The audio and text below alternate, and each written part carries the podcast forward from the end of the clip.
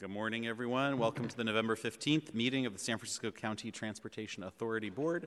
I am Rafael Mandelman, and I serve as chair of this board. Our vice chair is Aaron Peskin. Our clerk today is Elijah Saunders. Mr. Clerk, will oh, and I probably have somebody from SFGov TV to thank somewhere. Um, Kalina Mendoza. Um, thank you, Kalina Mendoza. And uh, Mr. Uh, Saunders, please call the roll. Commissioner Chan. Chan absent. Commissioner Dorsey? Dorsey present. Com- Chair Mandelman? Present. Mandelman present. Commissioner Mar? Mar present. Commissioner Melgar? Present. Melgar present. Commissioner Peskin? Peskin present. Commissioner Preston? Preston present. Commissioner Ronan? Ronan absent. Commissioner Safai? Safai absent. Commissioner Stefani? Stefani present. Commissioner Walton? Walton present. Chair, we have quorum. Thank you, Mr. Clerk. I think you have a public comment announcement. I do. For members of the public interested in participating in this board meeting, we welcome your attendance here in le- person in the Legislative Chamber, room 250 in City Hall. Or you may watch cable channel 26 or 99, depending on your provider, or stream the meeting live at www.sfgovtv.org. For those wishing to make public comment remotely, the best way to do so is by dialing 415 655 0001, and when prompted, entering access code 2486 332 3637, and then press pound and pound again. You will be able to listen to the meeting in real time. When public comment is called for the item you wish to speak on, press star 3 to be added to the queue to speak. Do not press star 3 again, or you will be removed from the queue. When the system says your line is unmuted, the live operator will advise that you will be allowed two minutes to speak. When your two minutes are up, we will move on to the next caller. Calls will be taken in the order in which they are received. Best practices are to speak slowly, clearly, and turn down the volume of any televisions or radios around you. Public comment for items on this agenda will be taken first from members of the public in attendance in the legislative chamber, and then afterwards from the remote speakers queue on the telephone line. Thank you. Thank you, Mr. Clerk. Um, before calling the next item, as chair, I'm going to invoke Rule 3.26 from our Rules of Order to limit total public comment per item to 30 minutes for today's meeting. It's my intention to uh, give everyone two minutes to speak on a given item. Um, and with that, Mr. Clerk, would you please call our next item? Item number two, Chair's Report. This is an information item. Thank you, Mr. Clerk. Um, well, we have happy news. Uh, I am pleased to report that our sales tax renewal measure, Prop L, passed with 71% voter support. Um, thanks, colleagues, for you, your unanimous support to place this on the ballot. Um, and uh, of course, want to thank the San Francisco voters for recognizing the importance of investing in our transportation system. As you all know, Prop L is a generational investment in our transportation future, securing $2.6 billion in funding for the next 30 years for safer, smoother streets, more reliable transit, continued paratransit services, less congested streets, and improved air quality. The expenditure plan uh, for Prop L was developed by a great expenditure plan advisory committee um, representing folks from across San Francisco and the various interests that make up our city, led by Amandeep Jawa of the League of Conservation Voters and Annie Chung of Self Help for the Elderly. Um, Prop L will help our city's economic recovery, leveraging billions of dollars in state and federal infrastructure grants, including, we hope, federal transit funds for the downtown rail extension and highway funds for repair of our streets and roads. Prop L's success would not have been possible without the support of a broad based coalition of community, civic, leader, business, and environmental groups who came together to shape the spending plan and support our staff. Um, I want to, uh, in support of our staff, I want to thank um, thank all of those groups and also very much congratulate our director, Tilly Chang, uh, our chief deputy director, Maria Lombardo, principal planner, Michelle Beaulieu, and communications director, uh, Eric Young, who spearheaded the agency's efforts to develop the expenditure plan. Um, uh, on the campaign side, I want to just send uh, an enormous uh, thank you to Charlie Lavery, um, who uh, co chaired um, our efforts, uh, and along with Rudy Gonzalez, um, did an amazing job of um, bringing in labor support. Uh, Bevan Dufty from the BART board, who was heavily engaged in shaping the expenditure plan, also came through um, in, on the campaign side. We're thankful to Carl Guardino, Annie, uh, Annie Egan, the, the, who helped us with our fundraising. Um, Jim Stearns did a fantastic job on this campaign, as did Daniel Anderson. Um, and then we got some help from Dave Ho and Dixon Lee. So, to all of them and all the folks in labor and business and all of the groups, a million thank yous. And uh, we will spend this money wisely and leverage every last dollar of state and federal funding that we can. Um, and then, on a more somber note, uh, one of the priorities of in Prop L is safer streets. And this month, on November 20th, will be World Day of Remembrance for Road Traffic victims, the sad anniversary when we mourn those who've been killed or injured in traffic collisions. Already this year, we have lost 29 people to traffic crashes, 16 of them pedestrians. Today, we will hold a hearing on Vision Zero, and we send our deep condolences to Bay Area families for safe streets and all those who've lo- who have lost loved ones as we recommit ourselves to do everything we can to prevent traffic crashes uh, and finally, colleagues, we send congratulations to Michelle Bouchard, who has been named Caltrain's first dedicated CEO general manager after holding the acting position for the past few years. Thank you, Commissioner Walton, uh, for your service on the Peninsula Joint Powers Authority and for your and Vice Chair Peskin's efforts uh, during the governance discussions that secured an independent executive director for Caltrain. And we look forward to continued partnership with everyone at Caltrain under Director Bouchard's leadership. With that, I conclude my remarks, and um, I believe that Commissioner Melgar in the queue. So, you know, um, I was sweating bullets over Prop L, I have to admit, and um, for the West Side in particular, um, because I am always talking about how our infrastructure is so poor and we have so many seniors and kids. It's particularly important that we invest. Um, so I just wanted to thank you, uh, Chair Mandelman, for taking it uh, so seriously and for being strategic and um, just hardworking around Prop L. I wanted to particularly also thank uh, Charlie Lavery uh, at um, the Operating Engineers Local 3. Uh, you guys just did so much hard work and also strategic work in convincing the voters. Um, and uh, Director Tilly Chang, uh, you are so amazing. Thank you so much for uh, what this investment will be in my district and for our kids. Thank you so much. Thank you. Uh, Commissioner Melgar. And then I also um, do want to thank, I mean, everybody in the board helped out with this, but um, in, in, particular, um, uh, uh, Vice Chair Peskin, Commissioner Walton, uh, Commissioner uh, Melgar, I know, uh, and others I think may have been asked, may have been out um, passing the tin cup. I know Supervisor uh, Commissioner Safai did an event with us. Um, I think, and uh, Commissioner Mar, um, and uh, so I think this was a group effort. And thanks to everyone who helped out. Let's see if there's public comment on this item. I don't think Director Chang is here for public comment, so um, let's see if we have any remote public comment. Well done, Mr. Chairman. Mr. Vice Chair. Checking for public comment on item number two. There is no public comment. All right, uh, public comment on item two is closed. Mr. Clerk, please call item three. Item number three, Executive Director's Report. This is an information item. Good morning, uh, commissioners, and, and I just really want to echo uh, Commissioner Melgar's thanks to this board and, and of course to our chair, uh, Chair Mandelman. Uh, it has been such an honor and privilege to work with the whole team at the Transportation Authority, our whole board, uh, yourself, of course, Charlie Lavery, our co.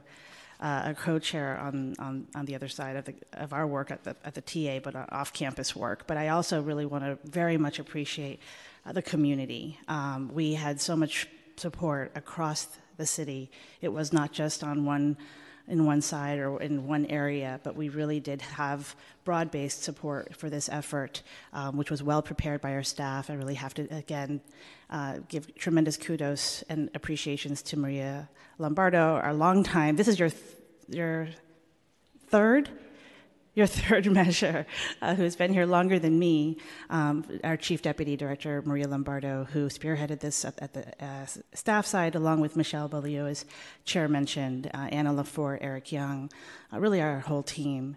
Um, we will be developing, of course, all of the follow-on um, items, such as you know how to transition from K to L.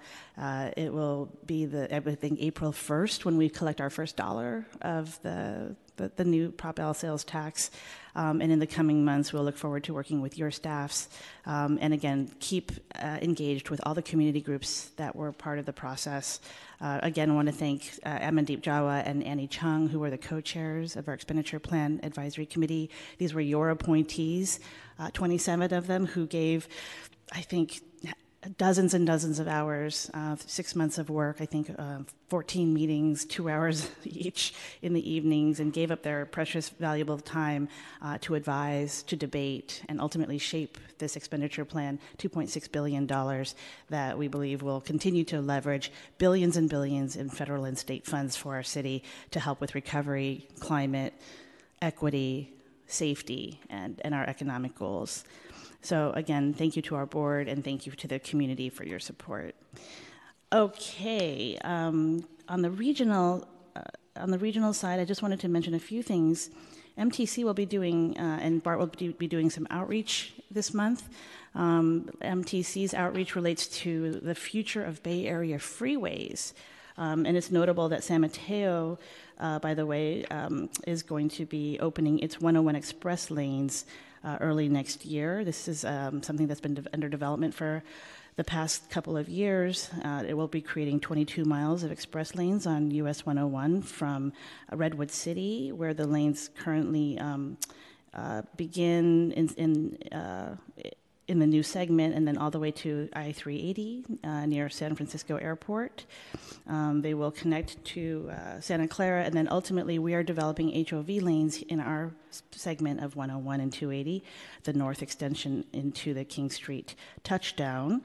Um, there will be some um, interesting sort of TDM and affordability programs for San Mateo residents, and we'll be happy to bring an update to you all as we get closer to, to that milestone. Um, MTC's outreach will be focused on a, a wider Bay Area wide freeway study with webinars scheduled for November uh, 17th and the 29th. Uh, presentation will focus on some of the challenges and opportunities facing the region as congestion does continue to uh, surge in some parts of the network. Uh, this is an opportunity to inform the development of some innovative solutions for traffic uh, congestion and try to close as well equity gaps in how, how Bay Area travelers do get around on our freeways. So, for more information, folks can go to MTC's website, the Metropolitan Transportation Commission, at bayareametro.gov. On the BART side, uh, BART is part of Link 21 with Capitol Corridor Joint Powers Authority. So the two agencies have combined and are leading the Link 21 effort, which is a new vision for the 21st century rail system of the Bay Area and really the whole Northern California mega region. I think it's 21 counties all in, uh, hence the name Link 21.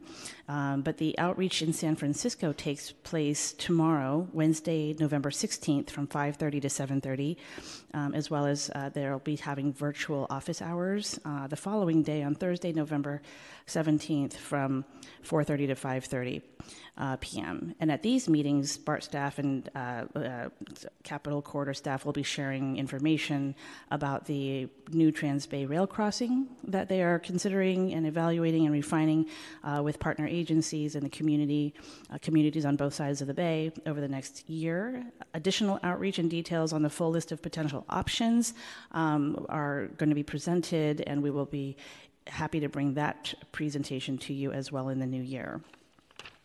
Turning now to some local issues, we see that uh, the Prop K neighborhood program continues to roll out, including in District 3. Earlier this month, we joined Vice Chair Peskin, San Francisco School Board President Jenny Lam, um, and community leaders from Chinatown Trip to celebrate the opening of the Jackson and Kearny Street improvements. These are pedestrian safety um, bulb outs and a new scramble. These are the all red signal projects that allow pedestrians to cross in all directions. The completed work um, is part of the John Yehall Chin Safe Routes to School project, as well as uh, part of a larger Kearny, uh, Kearny Corridor um, Safe Streets initiative. So, congratulations and thank you to SFMTA for that work and the community, which has long advocated, as well as uh, with, with, Supervisor and uh, Vice Chair Peskin. Um, let's see. I also wanted to note that the Potrero Yard, this is SFMTA's bus yard in um, districts uh, seven and, excuse me, nine and uh, 10, um, has prepared uh, uh, has selected, in fact, a development team for that project. And as you'll recall, the Transportation Authority, you all approved funding to help with that procurement process and to support the project legislatively in your other role as, as supervisors. This will be a modern facility developed with up to 575 affordable um, and, and uh, other rental and affordable and market hou- housing units. Uh, earlier this year, the board authorized execution of the initial pre development agreement with the Potrero Neighborhood Collective. Um, this is a partnership of Plenary, MEDA, the Mission Economic Development Agency, and, and many others, uh, young community developers, I believe, as well. Um, and this was the developer team that SMT, SFMTA has selected to lead the design and delivery of this innovative project. It is a uh, it is a concession project, which is somewhat called a public-private partnership, which will have not only the new facility and the housing, but will really allow Muni's transition to a battery electric fleet. So this will enable the electrification of Muni's, um, complete uh, bus, bus facilities out there, and we will be glad, of course, to bring them back to you all to give you an update later, uh, perhaps even next month. Muni has also made very good progress on their transit stop signage enhancement program. This is funded by our Prop AA vehicle registration fee. SFMTA continues to roll out updated signage for transit routes across the city with the T line coming up and set to receive 80 new signs. Uh, this will coincide with the full opening of Central Subway, um, which of course begins weekend uh, service this weekend on the 19th. So that's a great, great update as well. And we do believe that that will um, really help ensure that the folks understand and, and have have uh, more significant infrastructure at the stops. This is signs with solar powered lights at approximately 140 stops along the 14, 14R, Mission, 25, Treasure Island, 78, and Van Ness routes. Over the next year, the priority is to install additional signs on Muni's high ridership lines, which will provide clearer information and make the Muni system easier to use. Um, and we believe a, a phase two will also be forthcoming. Turning to uh, grant uh, grant applications and our hopes to complete the West Side Bridges project. Um, this is a seismic safety project on Yerba Buena Island. Um, and on November 9th, the BATA Oversight Committee, as part of MTC, recommended $5 million in their Cycle 3 local partnership program funds. So we appreciate uh, the Bay Area Toll Authority and MTC for their support. Uh, we will also be uh, collaborating uh, this month to submit a grant application for a multi use path uh, together with the region for, for this uh, area from Yerba Buena down to Treasure Island. And uh, with that, I'm happy to take any questions. That concludes my report. Thank you, Director Chang. I do not see any comments or questions from colleagues, so let's open up your report to public comment. If there's anyone in the chamber who would like to comment, please come forward. And seeing none, let's see if we have remote public comment. Okay, checking for remote public comment. Again, for those listening, you press star three if you'd like to comment. I see no public comment for this item. All right, public comment on item three is closed. Thank you, uh, Executive Director Chang. And Mr. Clerk, please call our next item. Item number four, approve the minutes of the November 8th, 2022 meeting. This is an action item. Eight, I don't see comments or questions from colleagues, so let's see if there's public comment on the minutes. Anyone in the chamber? Seeing nobody in the chamber, can we see if we have any remote public comment on the minutes? There is no public comment on this item. All right, public comment on item four is closed. Uh, is there a motion to approve item four? Moved by Mar. Is there a second? Seconded by Peskin. Mr. Clerk, please call the roll. Commissioner Chan? Chan, aye. Commissioner Dorsey? I'm absent. Dorsey absent. Uh, Chair Mandelman? Present. Uh, aye. Sorry. Mandelman, aye. Commissioner Mar? Mar, aye. Commissioner Melgar? Melgar, aye. Commissioner Peskin? Aye. Peskin, aye. Commissioner Preston? Preston, aye. Commissioner Ronan? Ronan, aye. Commissioner Safai? Safai, aye. Commissioner Stefani? Stefani, aye. Commissioner Walton? Walton, aye. There are 10 ayes. The minutes are approved. All right, uh, thank you, Mr. Clerk. Please call items five through seven our consent agenda. Items 5 through 7 comprise the consent agenda. Staff is not planning to present on these items, but is available for questions. I do not see any comments or questions from colleagues. Is there a motion to approve the consent agenda? Moved by Melgar, seconded by Mar. Um, I think that we can take this same house, same call without objection. It's fun. Uh, Mr. Clerk, can you please call our next item? Item 8, Vision Zero, Walk SF's Making San Francisco a Safe Speed City, Solutions to Slow Our Streets and Save Lives report. This is an information item. All right, um, and I believe we have Jodie Medeiros with, uh, with Walk San Francisco.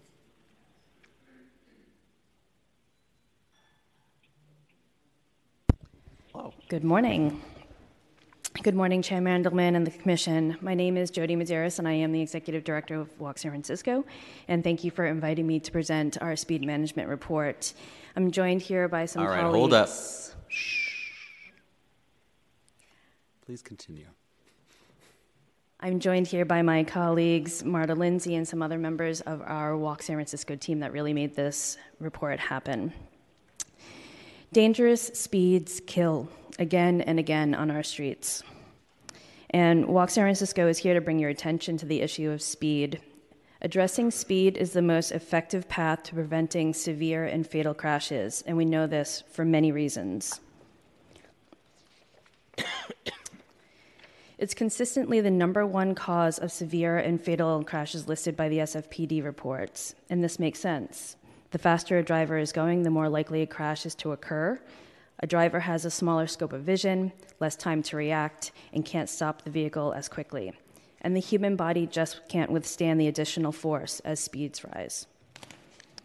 And our pedestrians, all of us, we're incredibly vulnerable to speeds that go above 25 miles per hour.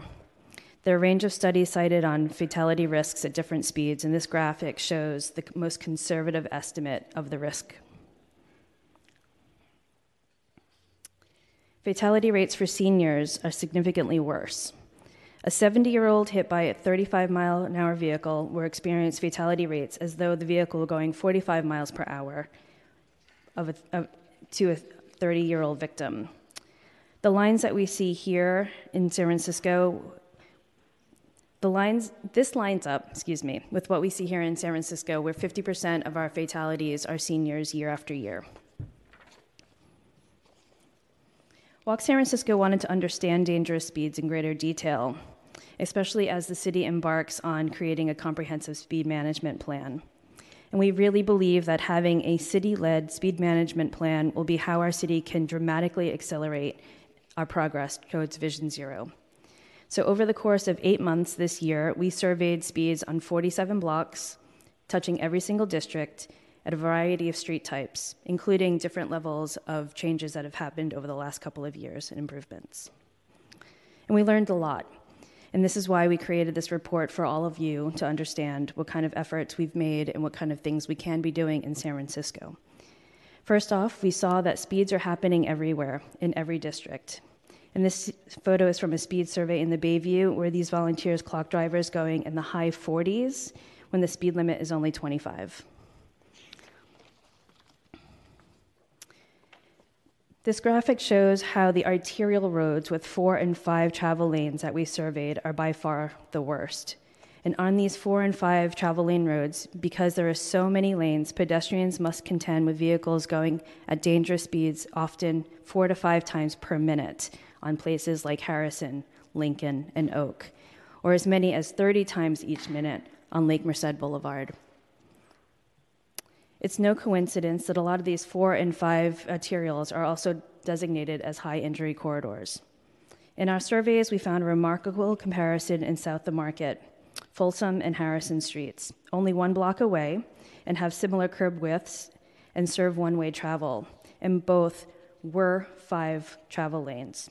But Folsom has had a suite of changes in the last couple of years, now down to three travel lanes compared to Harrison's five. And it's a remarkable difference. Right now, a person walking on Harrison will contend with dangerous speeds over 20 times as often as Folsom. Folsom is showing the path for how San Francisco become a safe speed city. We have too many streets like Harrison Street. Fulton Street is another good example. Our members here, Paul and Susan, they moved into Folsom in July of 2020, and on the very first day, they witnessed a crash right outside their house. They have pictures of many crashes happening here. These are just a few. On Father's Day, Paul was out pushing his one year old daughter in a stroller, and they were almost hit by a speeding driver while crossing Fulton to get to Golden Gate Park. But let's talk about some good news. In the Tenderloin, we got neighborhood wide 20 mile per hour speed limits in April of 2021, and we found in our surveys lower speeds than any other neighborhood we surveyed. Lowering speeds plus changing speed design through a quick build program is making a difference, and the Tenderloin is showing us a path forward. San Francisco residents are asking for what we're telling you about today. They do want us to become a safe speed city. We learned through these surveys that people have gotten, that speeding has gotten worse in recent years, and it's really true given the national trends. And before I pass this presentation on to my colleague, Marta Lindsay, I just want to give a special thanks to the more than 50 San Francisco residents and community based organizations that made our speed surveys possible. Thank you. Thank you. All right. Good morning, Commissioners. My name is Marta Lindsay. I'm with Walk San Francisco. And let's see here. So, yes, the issue of speed is real and it's pervasive, but our speed surveys also showed how lower speed limits and street design changes are working to bring down speeds. So, this is great news. There are solutions here. Um, in fact, there's a lot of solutions. This is a list of what the city has at its disposal right now. I'll give you one second here. And the city is using all of these solutions but how much varies pretty widely. So, our report, when you dig into this, goes through each of these with an assessment of how well the city is using each solution and where there's opportunities. The report also looks at additional approaches like slow streets, which we've been talking a lot about, traditional enforcement and education, and future solutions like speed safety cameras. Oh, thanks. Um, but our recommendations today are focused on what can happen right now, especially with the urgency needed to save lives and as the city approaches its 10 years into its Vision Zero commitment. And again, great news. There's a lot that can happen right now. So, here are our recommendations as the city develops this comprehensive speed plan.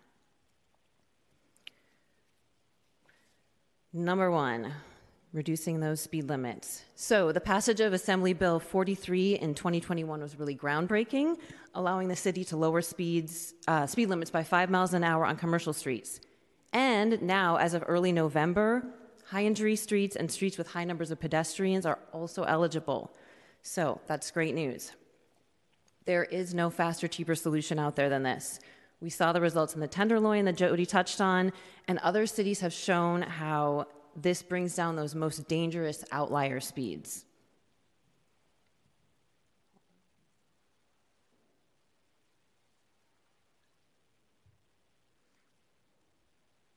And it comes down to this, right? 90% of people are going to survive if they're hit at 20 miles an hour. Uh, this will save lives. So we need the city to solve this backlog problem with signs that's holding up faster progress with the 35 street segments that are already in motion. We also think the city needs a plan and a commitment for completing all allowable reductions by December 2024. Because again, there's a lot more it can do now. So, Jodie mentioned Folsom Street, and that showed us we need to bring down the number of lanes on those dangerous four and five lane arterial streets, especially one ways, to bring down those speeds. Then there's the other streets near those arterials and near freeways, schools, and senior centers, as well as slow streets and streets with a lot of pedestrians. These need extra layers of speed solutions applied consistently. So we really urge this plan to detail how, when, and where these different street types will get these the needed and appropriate suite of speed solutions. All right, I know we're going to be hearing later today from uh, the Department of Public Health about the latest with the high injury network. And as the city tackles the high injury network, whether it's a capital project or quick build project, speed solutions need to be applied to the max. That means like the lane reductions we were just talking about, but also left turn calming, traffic signal timing, and more. So we know as much as we wish, everything can't happen all at once. Um, so it should happen first in equity priority communities. And the Tenderloin is just, again, such great news for us. Such progress has been made there, but we need to bring that to some other neighborhoods, especially the Bayview, Excelsior, South of Market, uh, right away. Number five here. So, with this plan, we need uh, some metrics and a lot more transparency with what's happening with speed. There's a lot of gaps right now with the public data around speed. We also need safety pro- projects to get evaluated consistently and quickly. So, if they're not working, they're not doing enough to bring down speed, they can be improved. And we need some citywide met- metrics to track this broader progress toward becoming a truly safe speed city. So, Vision Zero, flashing back, there are more than a dozen city agencies and departments signed on to this. But right now it feels as though Vision Zero has fallen off the collective city's radar, despite a strong Vision Zero action strategy adopted last year. There's no longer a Vision Zero committee of this body here, and the Vision Zero task force uh, meets only sporadically. So we need vision, or we need leadership from the top, and we need every agency to really refocus on Vision Zero beyond SFMTA and Department of Public Health. Fire Department, Department of Public Works, SFPD have especially key roles. And speaking of SFPD, uh, I know much has been discussed in the last months about the dramatic drop in traffic enforcement. I looked up the September stats, and there were just 130 speeding tickets given citywide in September. So that's less than five per day. So we need SFPD to enforce dangerous speeds with enough frequency and visibility and in the most impactful locations so drivers know there can be consequences in our city. And SFPD should focus their resources, their limited resources, on the most dangerous driving behaviors like speeding, not low level offenses like broken taillights. So, this is from the city's telematics report from 2021. Uh, take a moment here. Um, this shows that the really disturbing trends that were already lifted up in uh, the city report a couple years ago have continued. We have thousands of egregious speeding violation, violations by city employees every day. So, this is clearly one really great way every agency can play a role in Vision Zero and making city uh, employees accountable for dangerous speeds and imagining what that, how that shifts the tone on our streets as well. So, and then think about this as the city starts to really uh, reduce speed limits on many, many streets and takes more actions on speed. There's a real opportunity here around education to help really cultivate and affirm new norms on our streets. And again, be that safe speeds city and be known for that. So, again, the good news is San Francisco can really lead on this issue. We can be a safe speed city. We've got the solutions. We've got them now, and San Franciscans really care about this issue. And I want to really acknowledge there's a lot of great work by the SFMTA to build on. So we're counting on this commission here to monitor the status of the city's speed management efforts and fund the solutions that are going to slow our streets. So thank you for this opportunity to present. And um, as Supervisor Mandelman mentioned, I really hope we, we see you at World Day of Remembrance for road traffic victims on Sunday at 4, just right outside. Thanks. Thank you. Ready for questions from supervisors? Comments, questions? Or did you want to? Okay, all right. Um, uh, Commissioner Ronan. Thank you. Um, I'm wondering if there's an MTA representative here to talk about. Hi. Come on, come on up. Um, I'm wondering why it's taking so long to implement the lower speed limits on the streets that have been identified as priorities. Yeah, and first, uh, Jamie Parks with SFMTA, Livable Streets Director, and happy to answer that question. I'm going to start by saying that I'm actually really proud of the work that our sign shop has done in implementing the 20 mile an hour zones. Uh, you know, in 2021, we installed 20 mile an hour zones throughout the Tenderloin using a very aggressive interpretation of the California Vehicle Code. When Assembly Bill 43 passed, we installed our first corridor on January 4th. We've installed 21 corridors to date, an order of magnitude more than any other California city, and we're on track to do another 30 in the next year.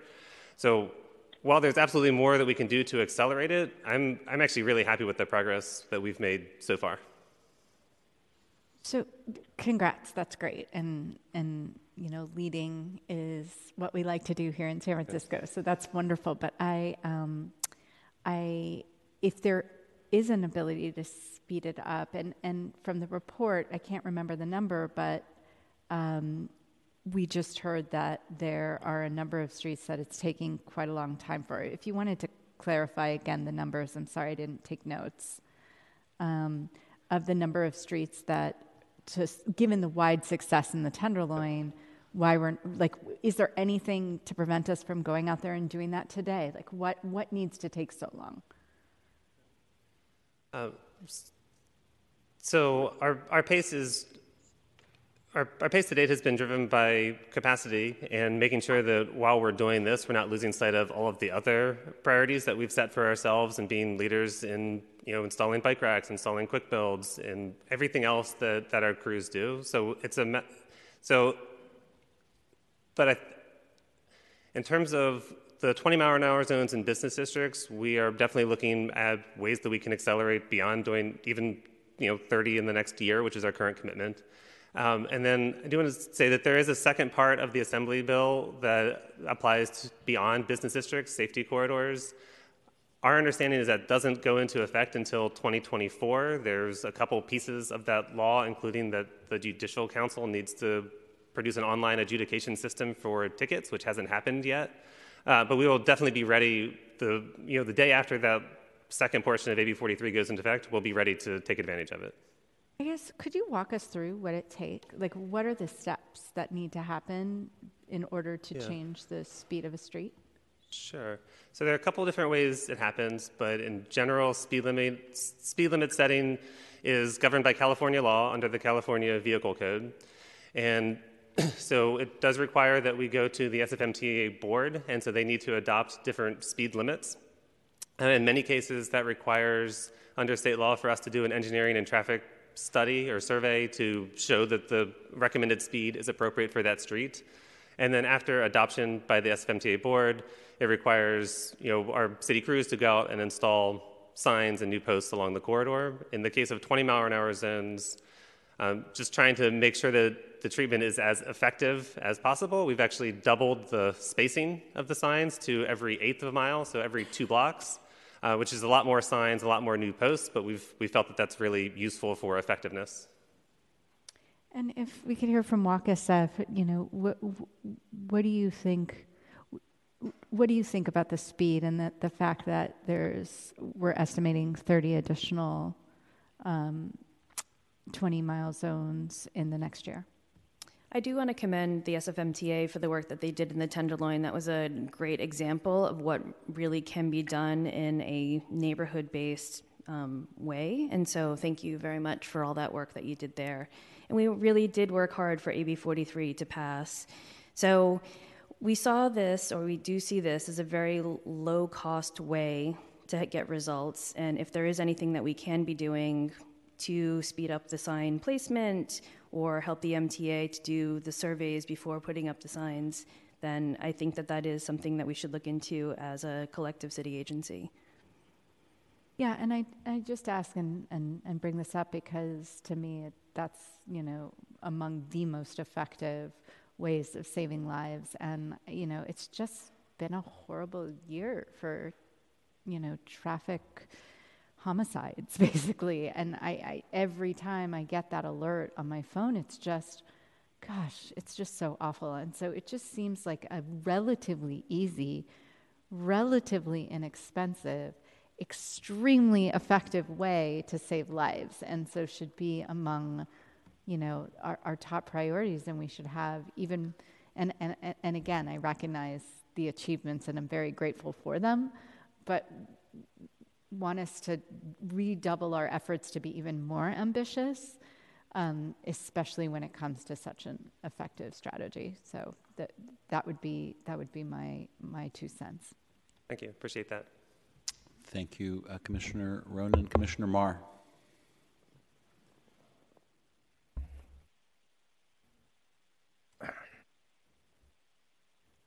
Thank you so much, uh, Jodie and Marta and Walk SF, for all of your incredibly important advocacy and work, and, and for, for this report that you presented today. Um, and uh, yeah, I just uh, I wanted to hi- say that this kind of comes at a time when, when I and the Sunset District community are real, have been really grappling with, I think, what was a, the most recent traffic fatality in the city, uh, an, an elderly um, Sunset resident, you know, around three weeks ago was, was crossing in a crosswalk at 24th in, in Santiago with her friend on their daily walk, and, and they were hit and killed by a, a, a vehicle, you know, that was traveling at unsafe speeds and ran a stop sign. And, and Juan Su, he um, uh, tragically passed away on, on the scene, and, um, and her friend is still in, in, recovering, you know, from critical condition from her injuries.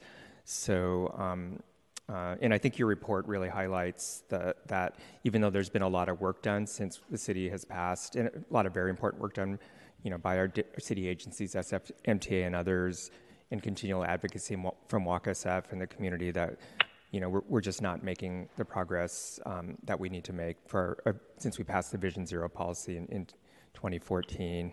So um, um, I, yeah, and you know, I did, also did want to say that um, we we we held a, a neighborhood meeting um, last week as a follow up to the tra- this horrific traffic fatality, and I want to thank um, you know SFMTA, um, T- Tom Maguire for, for being there, and also Taraval Station Captain Yick and the District Attorney's Office, and also thanks to WalkSF for working with us to organize that meeting. That was important, I think, for the neighborhood just to get updates on the investigation, and, and more importantly, to to talk about um, how we could prevent tragedies like this from happening in, in our district and throughout the city. Um, so um, I, you know, this this incident that happened, you know, um, in three weeks ago, uh, the, the, tragic incident was um, at an inter- intersection that is between Lincoln High School and McCoppin Square, where there's there's a McCoppin Square has a has a lot of fa- and has a lot of families with children because the Parkside Library is there and a lot of seniors there visiting. So, um, as, as tragic and horrific as the accident was, um, it could have been much worse um, if more people were in that intersection, especially seniors and, and, and children. So, I did have some questions about the, the safe speeds around schools and senior facilities because I know that's been a focus of WalkSF and we made some took some important steps. I'm, I'm just was looking at the report. I remember in 2012 when we lowered the speed limit around schools to 15 miles per hour. Is that yeah? And then in 2020, I think with former President Yee's under his leadership, you know, we took some steps to to lower speeds around senior facilities. Um, but again, as um, your report highlights, and as, as, the incident that that we suffered three weeks ago in the Outer Sunset highlights, you know, there, there's still a lot more work to be done. So I just wanted to see if you, Jodie, if you and Marta could just speak to what more needs to be done, particularly around um, safe speeds around schools and senior facilities. Thank you, Supervisor Mar. And that's exactly what we're saying in terms of the priorities that we need to place here. Our seniors and our children should be the highest um, top priority that we want to keep people safe. And so, if we can look at the pace and the streets that we are asking the SFMTA to focus on first, because they do have limited resources, we should look at it with our priority uh, communities seniors, children, our equity priority communities, and getting those on the top of the list.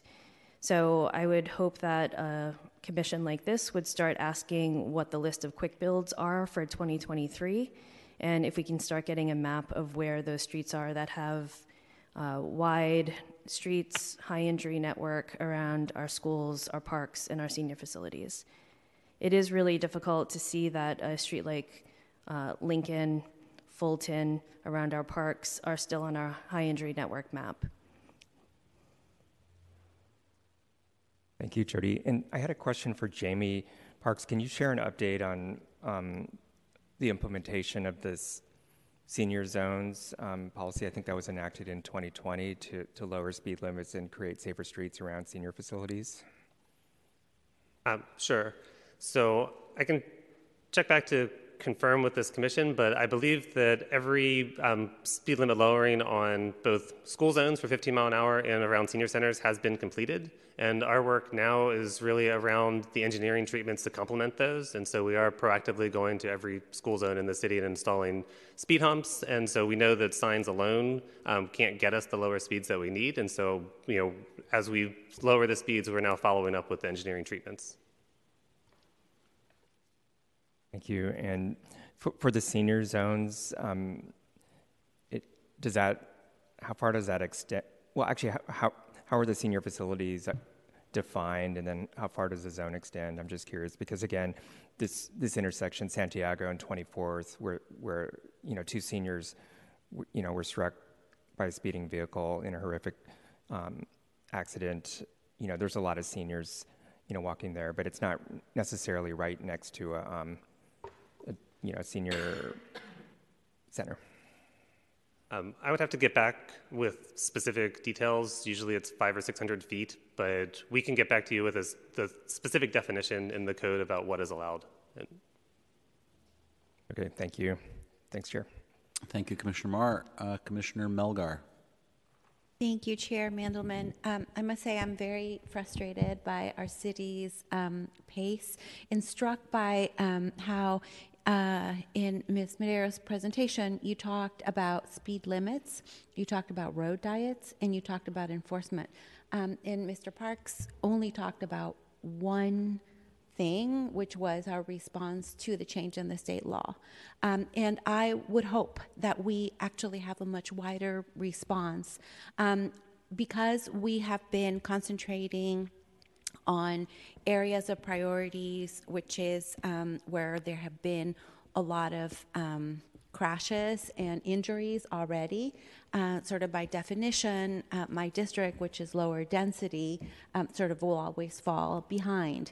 Uh, even though uh, we are home to City College, San Francisco State University, UCSF Parnassus, the Pomeroy Center, there's lots of places uh, where there's lots of bodies. Um, and uh, those very large four lane, six lane uh, freeways, really. We have at Junipero Serra, Brotherhood Way, Lake Merced Boulevard, even Monterey, which has been reduced to 25 miles per hour. People treat it like a freeway. So I'm really frustrated by, you know, our approach. And, um, you know, one of the things that I keep hearing from folks at the MTA staff is, oh, the state won't let us. And I am wondering, uh, you know, because I, I don't know how many of you colleagues have been to Alameda across the pond, which has a 25 mile limit in the entire island in you know bike lanes everywhere. You just feel the difference you know on those commercial corridors and you know everywhere. And it is a tourist destination. People go to the island to go to the beach and, and you know to surf. Um, so they put the 25 mile an hour limit in their transportation element in 2009 and it's like the opposite right instead of like picking out which ones should go lower they did it all over the island and then they exempted a couple of corridors which they thought you know should go a little faster because it was important for transportation for their element. So why can't we do that? Why can't the default be slower um, and then exempt, you know, a couple of uh, streets which we know are, and, and then also, you know, we are going to be talking about our housing element, you know, this afternoon. Um, we have so much room uh, in my district. If you are on Junipero Serra, standing at the corner where it splits off to 19th Avenue and Junipero Serra, it is so expansive. If we weren't using all of that uh, land for uh, you know cars can we use it for something else? Can we use it for housing? I'm just saying you know the, the way that we planned our city um, 80 years ago is very different than the way we live today um, and we are suffering the consequences for it. So i am wondering when are not just the sign shop but everything else in our mta is in, in our transportation element when is it going to reflect? Everything else that we're doing and address this. And so so I guess that is a question to someone. Why can't the default be slower? and then exempt certain streets. Why, how is it that Alameda could put it in their housing element and do it, and we can't? And, and also, just before Mr. Park speaks, I mean, MTA will have their own piece of this coming up a little bit later to present more broadly what they're doing around this stuff. But uh, to respond to this particular question. Yes, that, that's a great question. And, you know, in general, the default speed limit in San Francisco is also 25 miles an hour. And so there are, there are allowances in state law to set default speed limits. And so, you know, a local street in a city is a 25 mile an hour speed limit. You don't have to do an engineering and traffic survey for that. It's going below 25 miles an hour to 20 miles an hour, which was the new part of the state law that was created that um, you know, unfortunately, you know, we we fought for that bill for several years in Sacramento, and it wasn't everything we hoped for. And the way that it ended up is it did give us a lot of new authority, but it put some new specific rules on how we can go below 25. So we we can set, and we have set the default speed limit in San Francisco to 25, but going below that is you know requires additional kind of additional legwork. So forgive me. So if the default in San Francisco is 25, why do people go 40 and 50 on Brotherhood Way at Lake Merced and Junipero Serra? So the, the default is 25 on a residential street that has no signs on it. So if you are, you know, on a, in a street in the Richmond or the Sunset that does not have a speed limit sign, the speed limit is 25 by default. There are streets that have higher than 25 mile an hour speed limits, um, such as you know Brotherhood Way. Um, those have been set in the past by state law, and we're looking at opportunities through the through the, the subsequent changes in the code to to reduce them.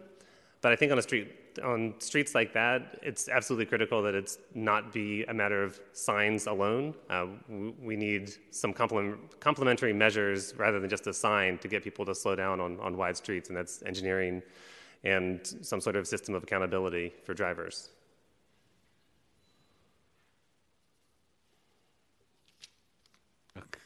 Commissioner Preston.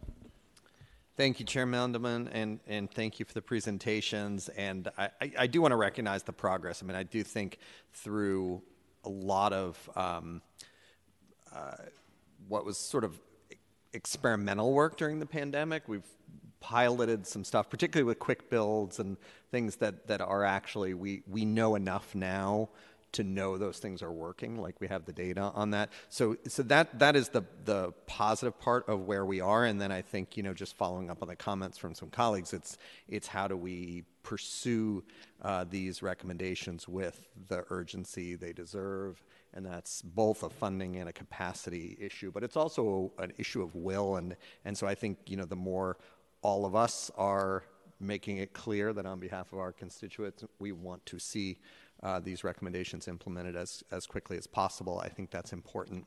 Um, I did want to ask just specifically on the issue around the number of lanes. I think like the, the Harrison Folsom is such a powerful comparison right there in, in uh, Dorsey's district. And, um, and we had in, in District 5, we had um, Fell is a great example of, of basically not just creating the bike lane, right, but of reducing that from like a four lane speedway to by making it three lanes. There's been no no real impact on emergency response, other other things that are sometimes of concern if you're reducing lanes, and just an overall speed reduction. And it's been you know an example of MTA, fire department, neighborhood groups, everyone walk you know walk SF bike coalition, everyone working together. And reducing the lanes, and we're trying to do the same thing on Oak, which right now is the speedway, and we're trying to take one of those lanes, and we will uh, as a, as a bike lane that's a little slowed by the, PUC work they're planning and trying to line that, that up. But I, I guess I just did have a broader question on this, uh, similar to so, uh, Commissioner Melgar's point around like looking at an overall policy. On the number of lanes, like why do we have four lane, five lane roads anywhere in San Francisco? I mean, I, I, I actually and, and I'm wondering if, from Walk SF's perspective, that's like I'm just trying to think of maybe there's an extreme case where on a what is effectively a freeway or something we have to continue that. But is there not a um, just broader policy around lane reductions that would say that over a certain number is an outdated model and it leads to fatalities and speeding and it's just going to be against city policy and we're going to reduce it. I know we're chipping away at them one by one, but it feel I I would say as someone who's ch- working to chip away at them one by one, it feels like the kind of issue that we could just say if we have more than three lanes, that fourth lane is going to be a bike lane or a bus lane or something else, right? I'm glad you asked that question. Um, we are seeing that we can reduce lane volume, and it does have to do with just tracking how many cars are going and what the throughput is. FSF has been doing that. We did that throughout the, the Tenderloin, since the Tenderloin is a series of one way streets. And we have seen results. Speeds have come down, the egregious speeds have definitely come down. So, if this body is interested in pursuing a policy like that, I'm sure that we can work together to establish that. But we are working on streets like Lake Merced and Fulton and Oak and Franklin. That hearing is coming up in a week or so.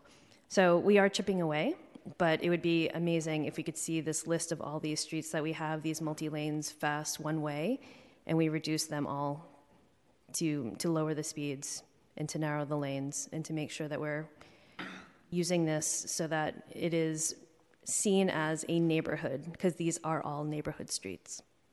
Is there a barrier, and maybe this is for Mr. Parks, is there a barrier to doing a, to doing lane reductions across the board? um, Under the, you know, we have these state limitations around the speed reductions, and we've been navigating that. Um, So is it just practical considerations around the impact on that particular street, or are we under some uh, regulatory scheme of, of how we go about doing that? Yeah. It's just a practical consideration. And so if, if there were a policy around lane reductions, we would take that into account. Right now, as you said, we, we go street by street and try to make an informed judgment about the number of lanes, uh, but we do not have a citywide policy generally on number of travel lanes Thank you. Yeah, I, I'd love to further discuss this, and I want to be, you know, respectful of colleagues and their and their districts and what. I, I can just speak for my district. There's absolutely no reason we need any lane anywhere in district any any set of travel lanes anywhere in District Five that is more than three. I'd argue you could probably go down to two on virtually everything. Um, maybe that's not the case, but if if that is the case and that's a shared sentiment, um, it would be great to have that some kind of default around that, and then look at if there if there's some specific exceptions. I think it would make a huge difference. So thank you. Look forward to talking further about that, and also just do want to give everyone a shout out for all the work in the Tenderloin. Everything from the speed reductions to uh, the quick builds. There's obviously a lot more to do, but um, it's been great to see some of that initial progress. Thank you. Thank you, Commissioner Preston. Commissioner Walton. Thank you, Chair Mandelman. And uh, first, do just want to thank Walk SF uh, for their work with community, engaging speeds in neighborhoods. I think that you know, a lot of times, community can sometimes feel that things are done with them. I mean, without them and to them, and not working with them. So I want to appreciate that. Uh, I do agree as we look at, you know, at least what we've been seeing in District 10 with the quick build projects, the addition of speed humps and cushions in certain areas. They've most certainly been helpful. And so looking forward to just to continue work and finding out the right remedies. I know, uh, I think to Supervisor Preston's point, during the pandemic, there were a lot of experimentals, experimental strategies that we tried, like Safe Streets, which definitely work uh, in some communities and have a different type of feeling about them in, in others, but do want to appreciate the work together with community because I think that piece sometimes gets missing, um, particularly in certain areas in the southeast. So thank you for that work. We still have a lot of work to do. I know that particularly around schools, uh, those are where I get most of my complaints is in terms of how fast people are going around schools uh, and in areas where we, we definitely have a lot of young people and families. And so we'll continue to work uh, with Walk SF and, and all of the organizations that are really pushing to, for us to get to Vision Zero. But wanted to appreciate you, one, and then also say that there are other things that we will continue to do to support the work so we can get people to slow down. Thank you. Thank you, Commissioner Walton. Commissioner Dorsey. Thank you, Chair Mandelman.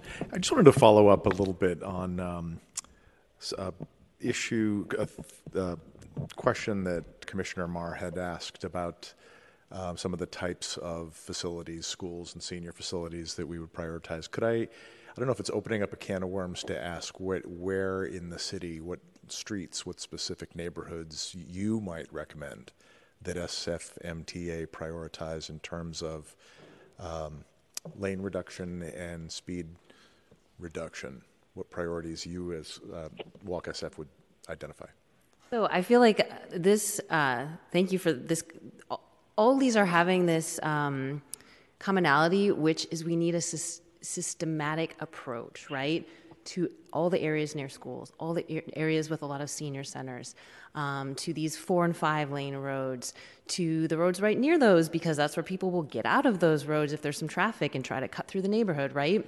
And so I feel like this is the one of the best things we could get out of a new plan and I think it would speed things up is like this is what we're doing on all those streets. This is the toolkit we're bringing to those, um, and so it's not one street here or there. It's looking again at the whole city and the different types of streets, and looking at the high injury network and bringing them maxing out the solutions at each of those so they have the right things that are going to bring down speeds on those particular kinds of streets so that is that is the hope and what this report is really trying to get at and i think um, will be how the progress speeds up. We don't have to have a hearing about every little bitty thing. And again, we get towards Vision Zero a whole lot faster. So that's sort of the thread that I wanted to address. Thank you, Commissioner Dorsey. Commissioner Safai. I just want to thank WAC for the great work that they're doing. Um, we have a lot of, and have had a lot of pedestrian injuries and some fatalities over the years. We have a little bit of unique in situation where we have for, two, you know, what seem to be former freeways, Alemany Boulevard and Geneva, and they're bound on both sides by freeways, and so people are constantly flying through there. Uh, there were some decisions made by the MTA, and this is where we get into some competing interests where they're doing Muni Forward. Muni Forward then sped up the traffic on Geneva but the work that was needed to slow cars down and add the pedestrian safety was not done. It's finally being done years later. And as a result of that, we had a lot of injuries and fatalities. And I know Jodie knows uh, what I'm talking about. It's, it's one of the more horrifying things being a supervisor. I try to tell people when you get a text message or you get an update or an alert and a pedestrian or someone has been hit, Oftentimes it's seniors um, just crossing the crosswalk. Um, so uh, I just, again, thank you. I know that it's hard work. Really appreciate it.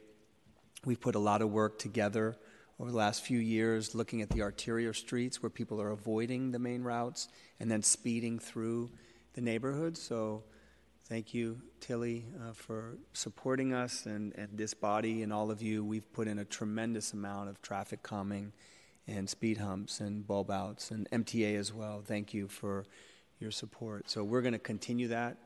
Uh, Tilly always asks me, "Do you want to spend your NTIP money on anything else?" And I'm like, "Nope. We just we just want to do traffic calming.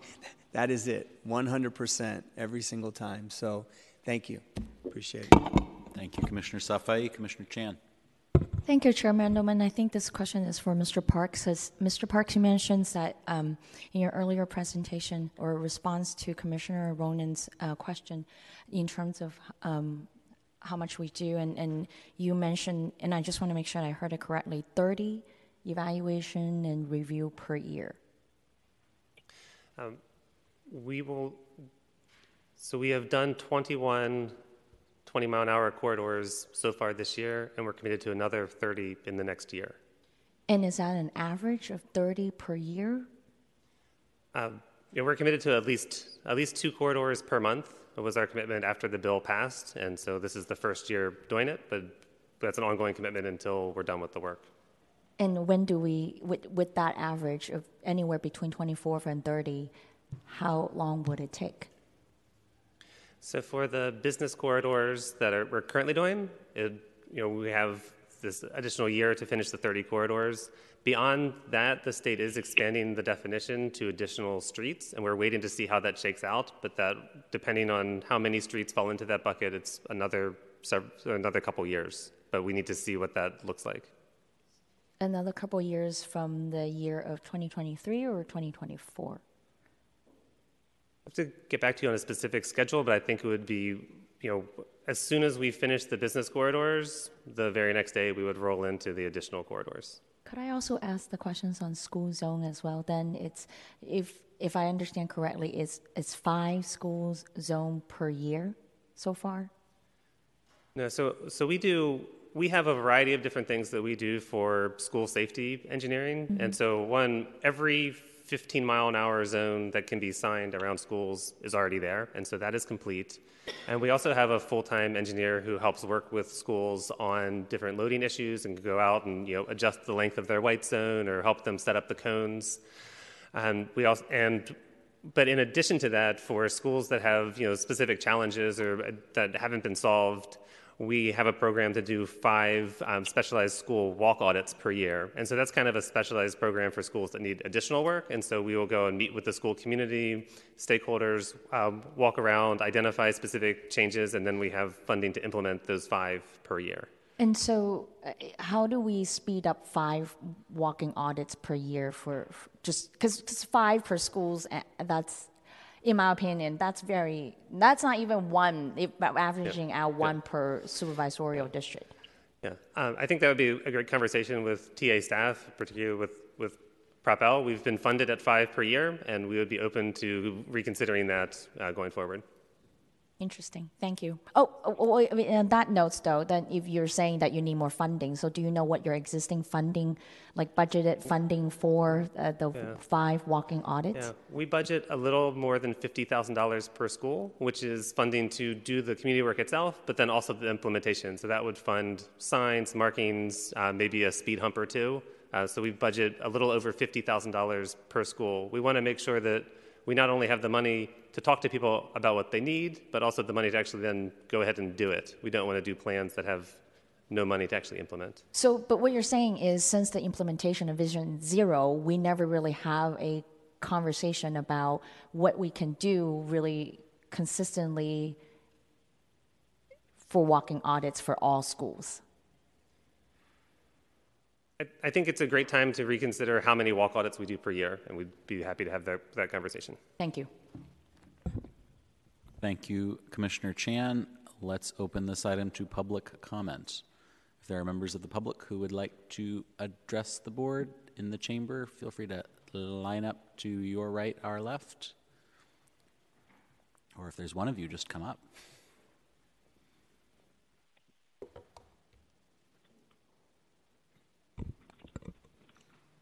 Hello, Commissioners. Um, my name is Emily Houston. I live in District 2, and I'm a Safe Street advocate and photographer. I worked with Walk SF for the past several months to help create the Slow Our Streets report. Um, and I urge you to take immediate action on the recommendations in the report. It's really critical that we keep working on quick builds, speed humps, and other lane reductions as discussed. A 2016 survey by SFMTA found that over 30% of households in San Francisco do not own a car. I'm one of those households. Um, I help run a legacy business in the outer sunset. I rely on walking and biking to get to where I need to go.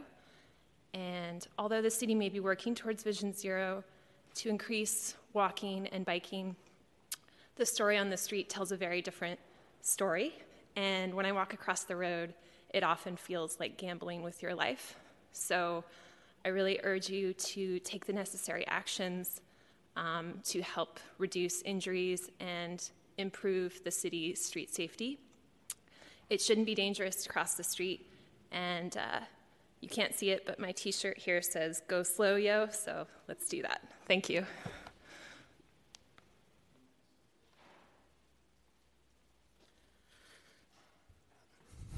Good afternoon. My name is Esso Echo. I am a resident of San Francisco on and off for 30 years now. Um, I'm fortunate to be able to talk to you today because I am a victim of car violence. I was hit and woke up in Mission General paralyzed. Thankfully, I'm here standing and able to talk to you today. Now, with that being said, there are many that are not able to talk today. And the concept is Vision Zero, and that means zero deaths. Now, however, we get there, I think it's important to know that that is the main goal. And I do appreciate your time. I do appreciate San Francisco's working towards a solution, but we need to work faster. Thank you. Thank you. Looks like there's no more comment from folks in the chamber, so let's check our remote public comment. Chair, we have remote public comment. And as a reminder, for those of you listening in, please press star three to make a comment. Going to the first caller now. Welcome, caller. Your two minutes begins now. Good morning, Commissioners. My name is Richard Rothman. I live in District 1, or as MTA calls us, a county, and I live near the senior center on 37th. And first, those 25 mile an hour signs, cars do not slow down. I've never seen it, well, maybe once or twice. So I don't know why they have the 25 mile an hour zone when no cars pay attention to it. And also, uh, we were promised maybe three, four years ago the radar speed signs. You can ask Mr. Parks how long he told me we were going to get them. And apparently, the problem is with Public Works. So maybe you should have a hearing on the relationship between MTA and Public Works, because apparently they're holding up the installation of the radar speed signs and see their, how their relationship is. And second, uh, Mr. Parks mentioned about prioritizing uh, speed humps. Well, a lady died in in May of this year, crossing where the senior citizen, senior center is. Uh, Supervisor Chan's office gave him money to do this, put in the speed humps. They haven't done it, and they're telling me it's going to take years. Uh, so I don't know how he can say they're prioritizing uh, making safety improvements at senior centers when they're not doing it. So I don't know what's going on, but you need to have more oversight over MTA. And maybe you need to have the, the uh, Vision Zero subcommittee again, like uh, former Supervisor Norman Yee, uh, because there's not enough time to talk about these important issues. Thank you. Thank you, caller. Welcome, caller. Two minutes begins now. Thank you. Um, my name is Paul Leal. I'm a member of the Barbary Coast Neighborhood Association, which is located in District 3. Um, presently, I'm actually the chair of the uh, BCNA Safety Committee, and one of our focus areas for our committee is pedestrian safety. So I really want to thank Jodie and Walk SF for their presentation today. They've really highlighted a very important issue. Pedestrian safety is a really serious issue for us because, according to the Traffic Injury Mapping System of the Safe Transportation Research and Education Center, that's right across the bay from us in UC Berkeley, during the past three years, the number of crashes in our neighborhood is at a rate of 10 times on a per square mile basis of the whole city. In fact, just a few weeks ago, a neighbor of mine was hit by a car while crossing the street at a crosswalk. And as a result, his knee was crushed, causing him to spend several days in the hospital, and he just completed major surgery on his knee. So I personally endorse all the recommendations made by Walk SF today, and I applaud the SFMTA for the progress that it has made. But still, much more needs to be done. Now, of all the uh, many recommendations that Walk SF has made, I'd like to bring your attention to one of them, and that is enforcement and education. That recommendation is on page 136 of your board packet. I think all of us that witness on a daily basis a constant barrage of traffic violations, such as running through red lights, failing to stop at stop signs, and in my neighborhood, even traveling the wrong way down one way streets. There's an increasing lack of respect for traffic laws, and our police commission apparently feels that enforcement of those laws is a low priority. So I'd like today to encourage all the supervisors that are here today to encourage our commission to adjust its priorities. The safety of the residents of San Francisco, especially the pedestrians and the tourists who frequent the high injury network streets such as the Embarcadero, are at risk. Thank you. Thank you, caller. I think we went longer. Hello, caller. Your two minutes starts now. Good morning, Chair Mandelman and Commissioners. My name is Rick Gurley. I've lived in San Francisco for 48 years, currently in Bernal Heights. I'm a member of Walk SF, Families for Safe Streets, and the Bicycle Coalition. The reason I joined all these organizations is because I want to protect people from the rampant traffic violence that is caused by the nonchalant attitude to violations of traffic laws.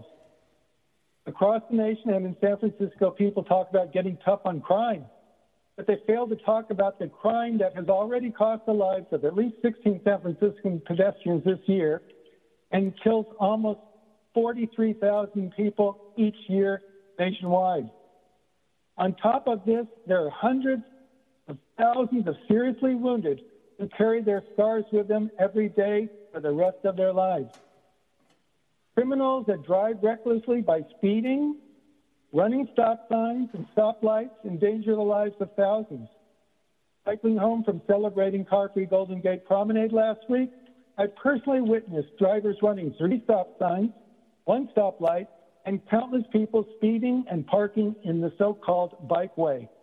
This criminality goes unchecked. I have a particular concern about Lake Merced Boulevard, as 18 years ago, I narrowly escaped death when a muni bus driver ran over me while I was cycling home from work at Lowell. While uh, this injury stole a couple years from my life and cost the city a few million dollars for my medical bills and damages, nothing has been done to alter the outrageous speed of traffic around this beautiful lake or provide a dedicated path for cyclists. The recommendations to slow cars and speed up quick builds and to consolidate and expand slow streets must be implemented expeditiously to truly make Vision Thank you, Zero caller. Your time more is than up. a slogan. Thank you. Hello, caller. Your two minutes begins now. Yes, my name is Peter Belden. I live in District 10 in Potrero Hill, and I'm uh, Vice President of the Potrero Boosters Neighborhood Association. This topic of uh, safety and livable streets um, is one of the most important in our in the association, in that the largest and most active committee we have is focused on this topic. Um, I personally became uh, interested when two of my closest childhood friends were each killed by traffic crashes. First, Ward Riley when he was 12, and I, I was 12. I remember my mother coming into my room at the time in, in tears and telling me that he was gone. And then a few years later, Jeffrey Robinson when he was 16. Um, it's just a topic that touches all of us so powerfully. But as Walk SF mentioned, other cities know how to solve this and have implemented the policies, so we know what works. To Supervisor Ronen's question about what some of the delays are and how we can move faster, I think one important dramatic change that could happen is to use the quick builds as outreach. We implement them with just paint and post because it's fast and it's cheap and it's temporary.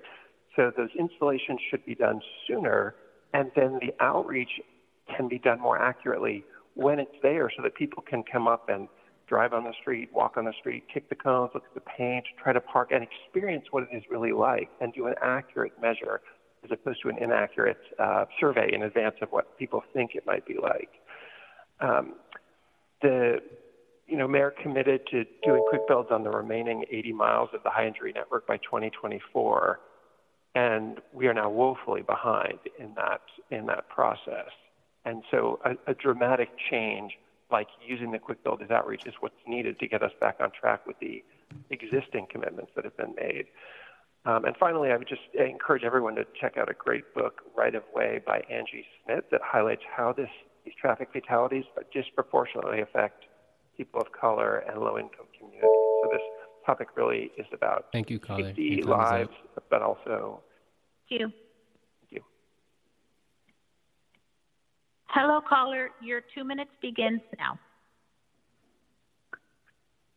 Hello, uh, my name is Stephen Bingham, and I was a legal aid lawyer at Area Legal Aid for 23 years, though I lived outside the city. Uh, my daughter was killed, not in San Francisco, but in Cleveland in 2009 by a truck doing a right hook, and one of the witnesses said the truck was going as much as 40 miles an hour.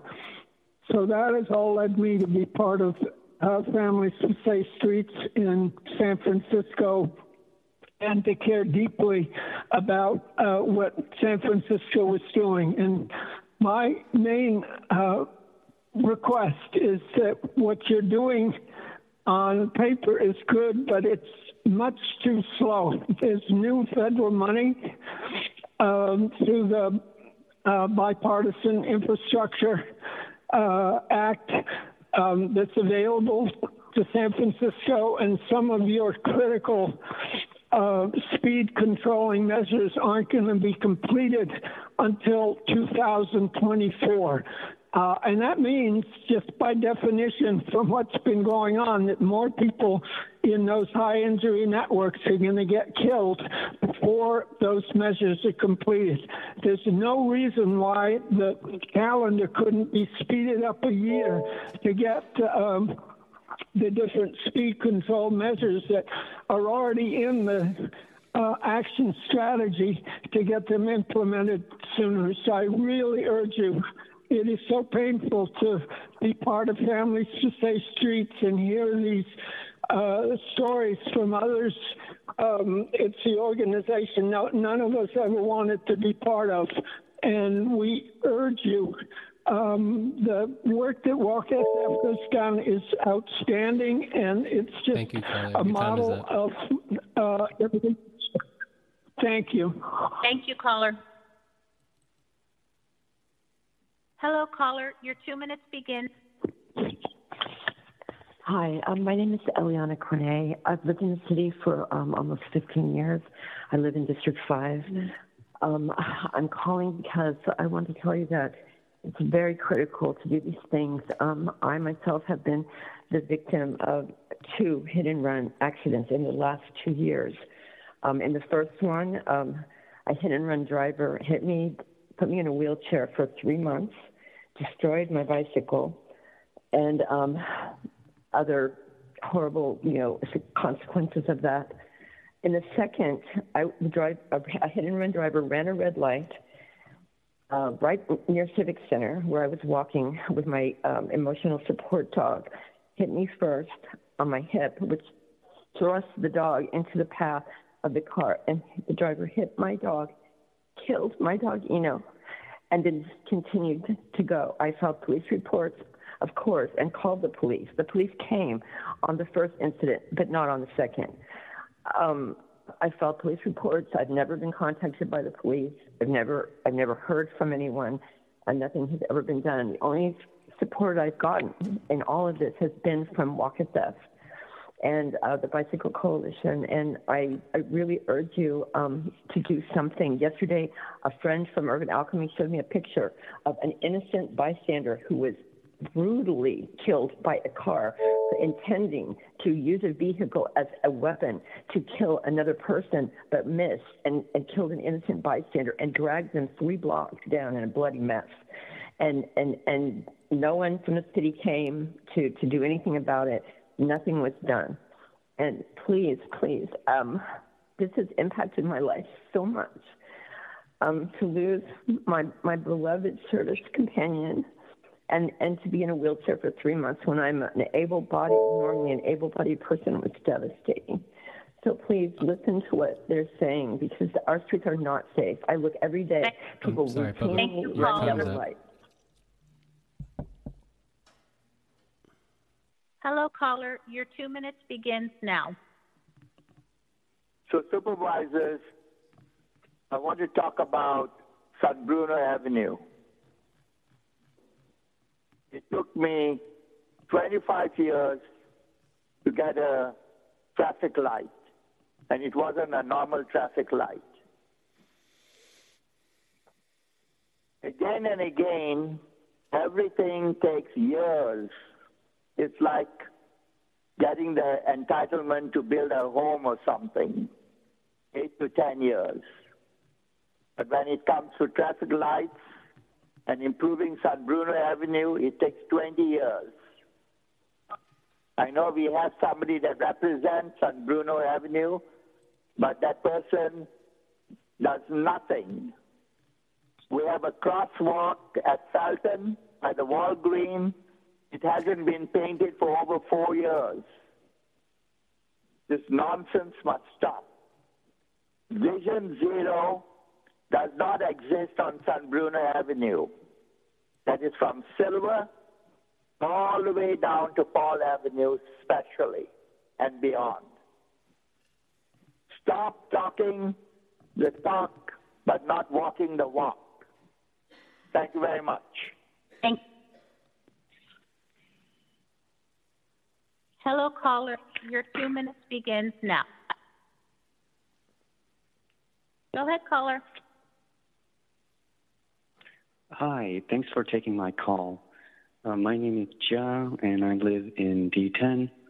I worked with the Department of Elections as a poll worker coordinator, and when coordinating poll worker placement, we have to consider the transportation options of the poll worker and where the poll worker lives. Though San Francisco had over 500 polling stations this last November election, many poll workers, high schoolers, and seniors, among those who do not have access to a personal vehicle, could not serve a polling place five blocks away. Why? Because there's a dangerous freeway or a five lane road between. I coordinated the D7, D10, and D11 districts, and I can say, at least for poll workers here, service in our democracy was not equitable as a result of wide, fast, and dangerous roads. Thank you. Thank you, caller.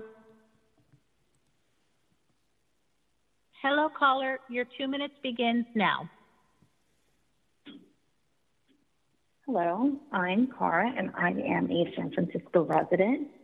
I agree with and support uh, Walk SF and the Vision Vision Zero. I believe that there should be reduced speeds along the Deviz and Castro corridor. I have personally seen several people almost get hit, and several members of my neighborhood have gotten hit on that street. And I think this highly impacts all BIPOC communities in and around San Francisco. And I'm in agreement of additional stop signs, lights, and less signalization within San Francisco. Thank you, caller. Hello, caller. Your two minutes begins. My name is Paul Rivera. I'm a District 1 resident. I live on Fulton Street and 12th Avenue. My family was featured in the Heather Knight article this morning. Um, since moving into my house, I've witnessed over 20 plus accidents. I witnessed a car accident right outside my house the day we moved in. I had a speeding car crash into my neighbor's house as it was speeding down Fulton trying to make the light at Park Presidio. In the last few weeks, I've witnessed a car accident on Park, Park Presidio and Fulton, one of two crosswalks I use every day. The other was on 10th Ave and Fulton, where a car destroyed a traffic light. And on Father's Day weekend, there were three accidents on four days. And I was, as I was crossing the street with my daughter and dog, I almost became the fourth. I'm pleading with you all to take some urgency here before more people get hurt and more lives are lost. Thanks to Walk SF for your advocacy here. I really appreciate it. Thank you, caller. Hello, caller. Your two minutes begins now. Good morning. My name is Naj Daniels, and I am a San Francisco resident. I would like to just state that I appreciate Walk SF and Vision Zero, the job that you are doing to ensure the safety of our city. but I would like to appreciate the time that you are taking in order to roll out the different add ons around the city. I think that the timing that you're taking is necessary because the outreach that needs to be done to the community, to even the drivers. I know that drivers are, are, are the villain a lot of times in these stories. They're, we need to make sure that we hear the voices of everyone the community, drivers, walkers, bikers, everyone needs to have a voice and it takes time. There are often um, quick builds, quick projects that take place, and then unattended, unintended effects that happen and clog traffic congestion, um, especially specifically speaking to what happened on Evans between Cesar Chavez and 3rd Street. I, I, I take this route every day. It used to be a five minute drive, but because of the pilot project or the changes, they it is now a 20 minute drive. There's traffic congestion all the time, and although it may be safer for bikes, I believe that it has unintendedly made it unsafe for drivers. So I do want to make sure that we are making it safe for everyone that is utilizing the city. Thank you. Thank you, caller. Checking for any additional public comment on this item. Chair, we are finished. All right, public comment on item eight is closed. Um, thank you, uh, Exec- Executive Director Medeiros, uh, Ms. Lindsay, um, and Walk SF, and to everyone who called in. And we will um, move on to our next item. Mr. Clerk, can you please call item nine? Item 9, Vision Zero, San Francisco Department of Public Health's 2022 Vision Zero High Injury Network. This is an information item. Exciting news on this that um, I believe we have a 2022 update to the High Injury Network, uh, which we've been asking for for a little while. Is Devin Morris around? Yes, I'm here. Oh, can there you hear me are. okay? We can hear you. Yes. yes. Okay, I'm going to share my screen here. Ah, boy.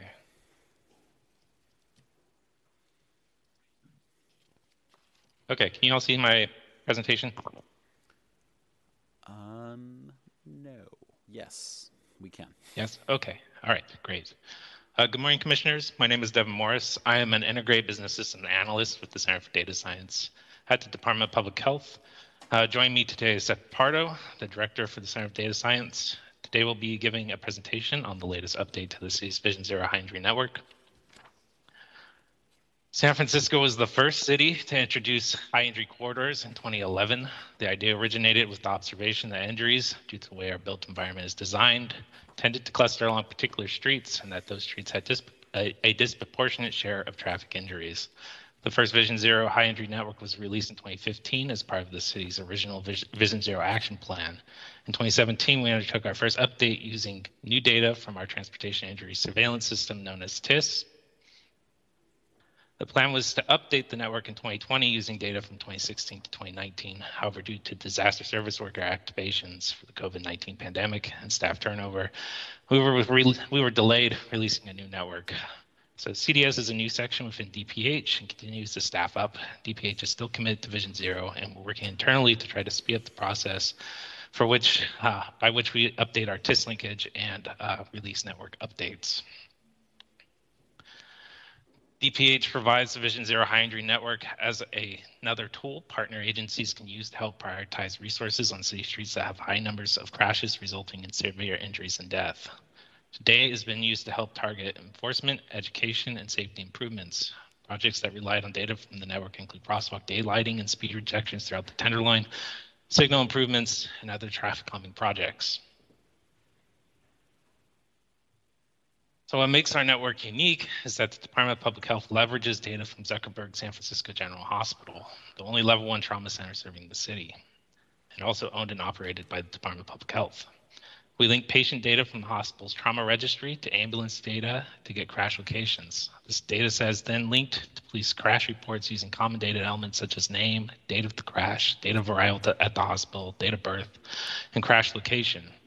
After the linkage is complete, we end up with three sources of injury data. Unlinked victims that we only find in police crash reports, patients at the hospital that we are able to link to a police report, and unlinked patient data from the hospital that we have no linked police report for.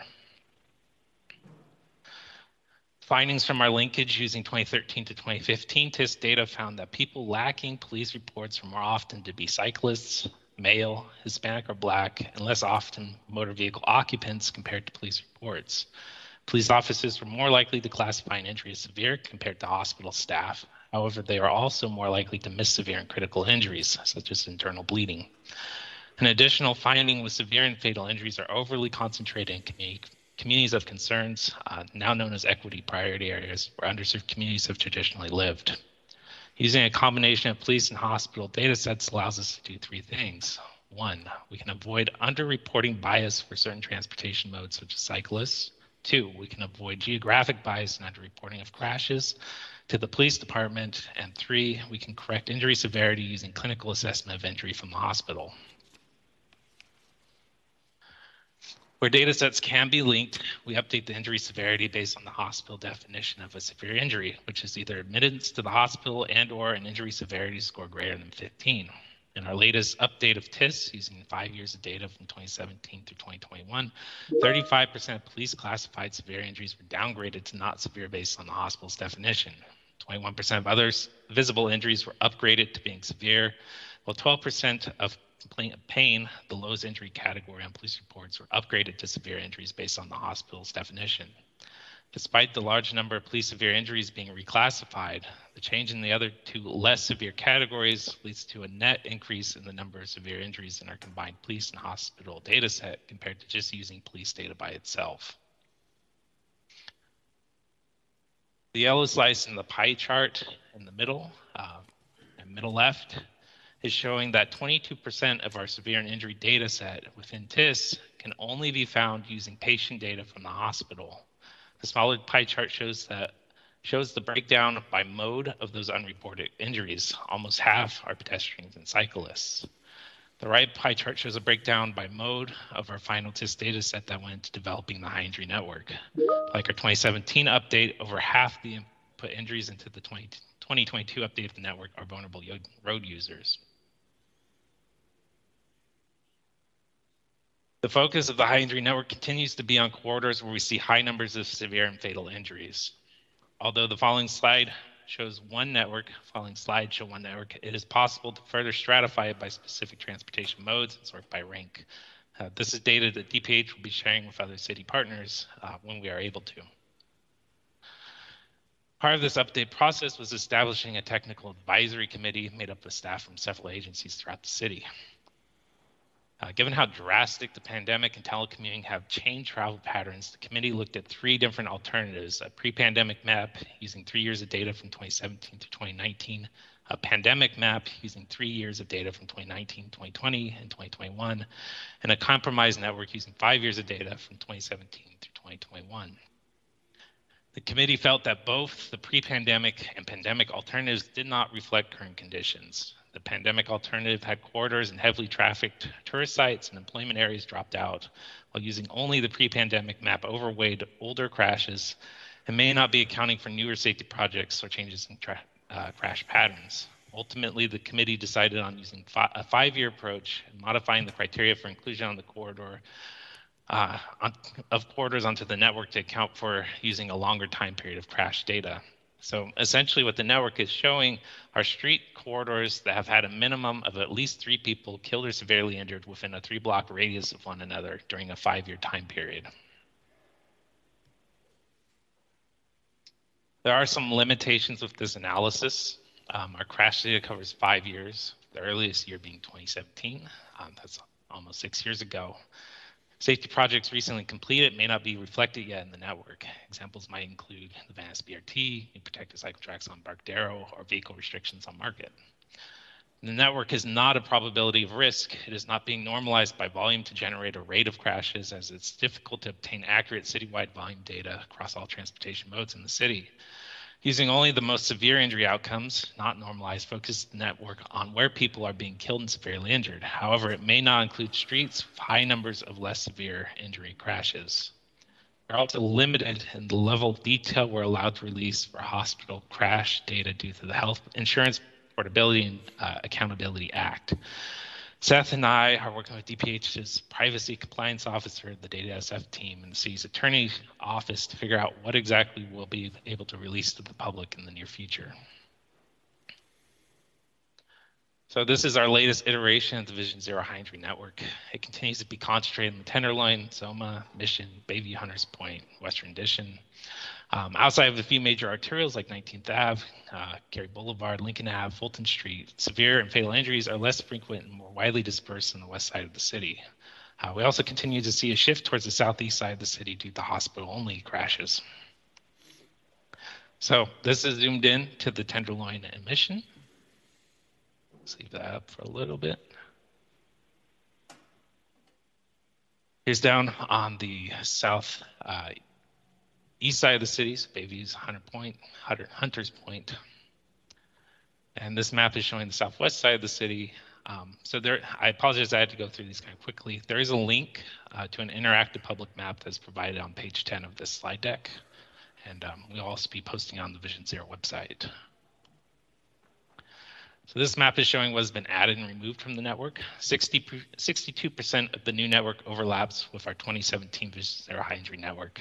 Green are streets have been remained, mostly concentrated in the Tenderloin and Mission and along major arterials like 19th, Bayshore, Lombard. Red streets have been removed. Notable streets include JFK, which was closed for part of this data set period, Brannan, uh, which is converted to a two-way street, Jared, parts of Sunset, and Alemany.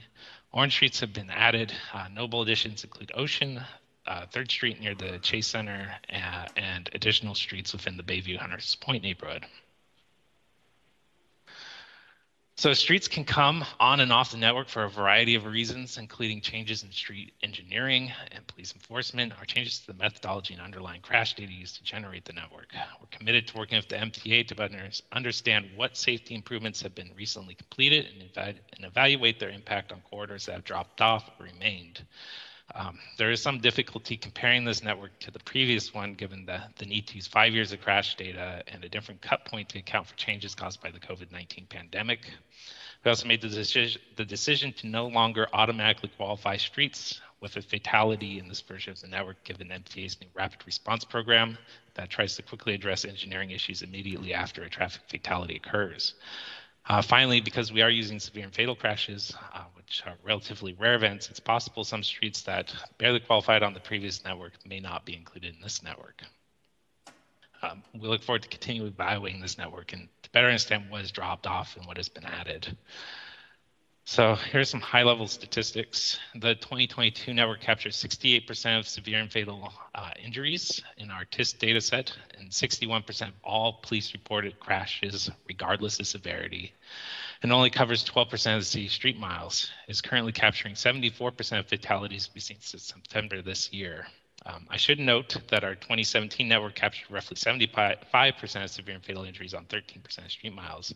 Uh, this new network may indicate severe and fatal crashes are less likely to be distributed in linear patterns along street corridors and may also reflect changes in crashes and traffic patterns, especially during the COVID pandemic. DPH will monitor this as if it's monitor, monitor to see if this is an emerging trend, um, emerging trend as we continue to evaluate this map and add future years of crash data. Finally, the 2022 network continues to be overrepresented in equity priority communities. These communities account for roughly 29% of San Francisco street miles, but have 38% of severe and fatal traffic injuries, and contain uh, 44% of the latest network's mileage. With that, I'll hand it off to Seth.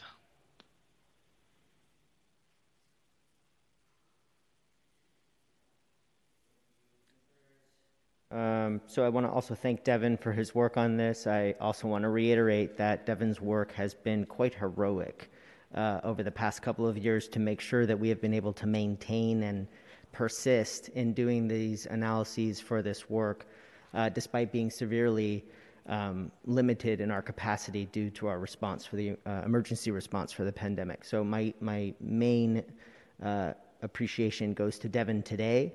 Uh, second, I wish to also uh, thank Walk SF for their advocacy and their work. The uh, evaluations that you have done are remarkable and are deeply appreciated. Um, I want to return to the board here to see if there are any questions you'd like to take at this time before handing it off to my colleague Brian.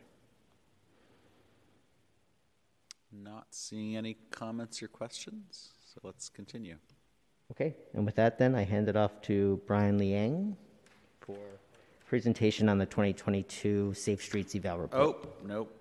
I don't think so. That's that's item 10, right? Ah, okay. Yeah, hold No. up. Okay. Um, thank you. Um, so if there are no comments or questions on the high injury, I guess, so my question would be how, what's the cadence of this likely to be going forward of updates to the map?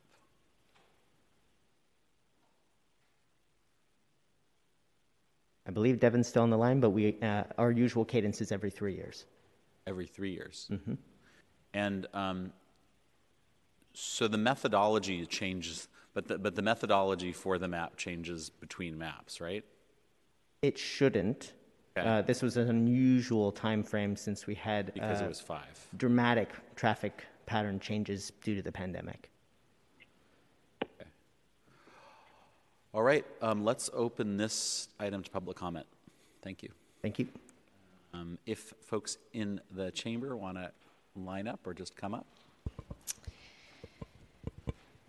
Good morning, commissioners. My name is Jodie Medeiros, and I'm the executive director of Walk San Francisco. And first, I do want to commend uh, Department of Public Health, Seth and Devin, and realizing that there has been a difficult last two years. Um, I also do want to commend the agency. San Francisco is known nationwide on how we do do this work and create our high injury network map. So I do want to just say thank you and being a, a leader. And um, I'm so happy that this is updated. We've been waiting for this for a very long time. This really does drive the work of the SFMTA and knowing which streets do need updating and changing. And what is really hard to see when we do see that map is that a lot of streets haven't come off, but even more have been added. And so that is um, something that we need to do and work on more rigorously, uh, particularly the Bayview neighborhood. I think that that had the most streets added since we last had a 2017 um, update. So in 2021, the city did commit through its Vision Zero action strategy to committed to designing, touching, improving all streets on the high injury network by Vision Zero 2024. And we know from SFMTA's evaluations that are coming up, their quick build program is working.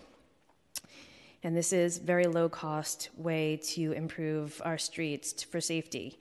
And so I want to ask you, commissioners, that we are giving SFMTA and the city agencies everything they need as quickly as possible to approach our high injury network now that we know we have all these new streets on there and giving them and the agency coordination that it's going to take in order to get all streets touched by 2024.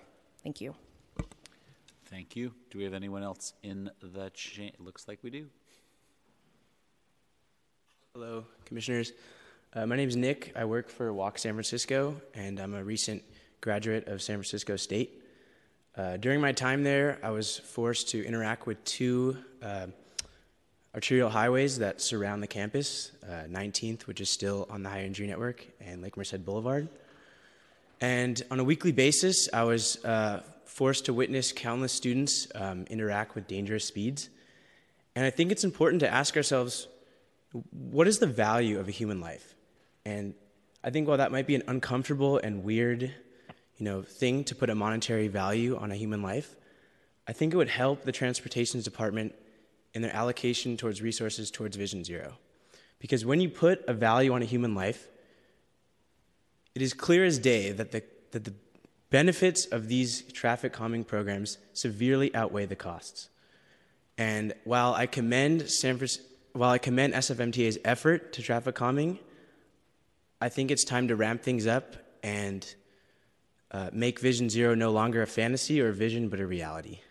Uh, I think other cities have nearly accomplished this, and I think it's time that we catch up. Thank you. Thank you. Next speaker.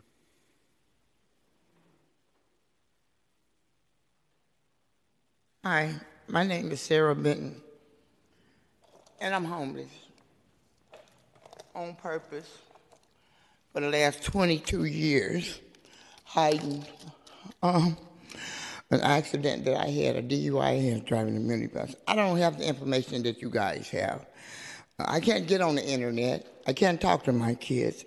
And within, within the last two weeks, these are the glasses that's been, eyeglasses that's been broken in my hotel room. Okay? I have no rights. I'm nobody. Okay?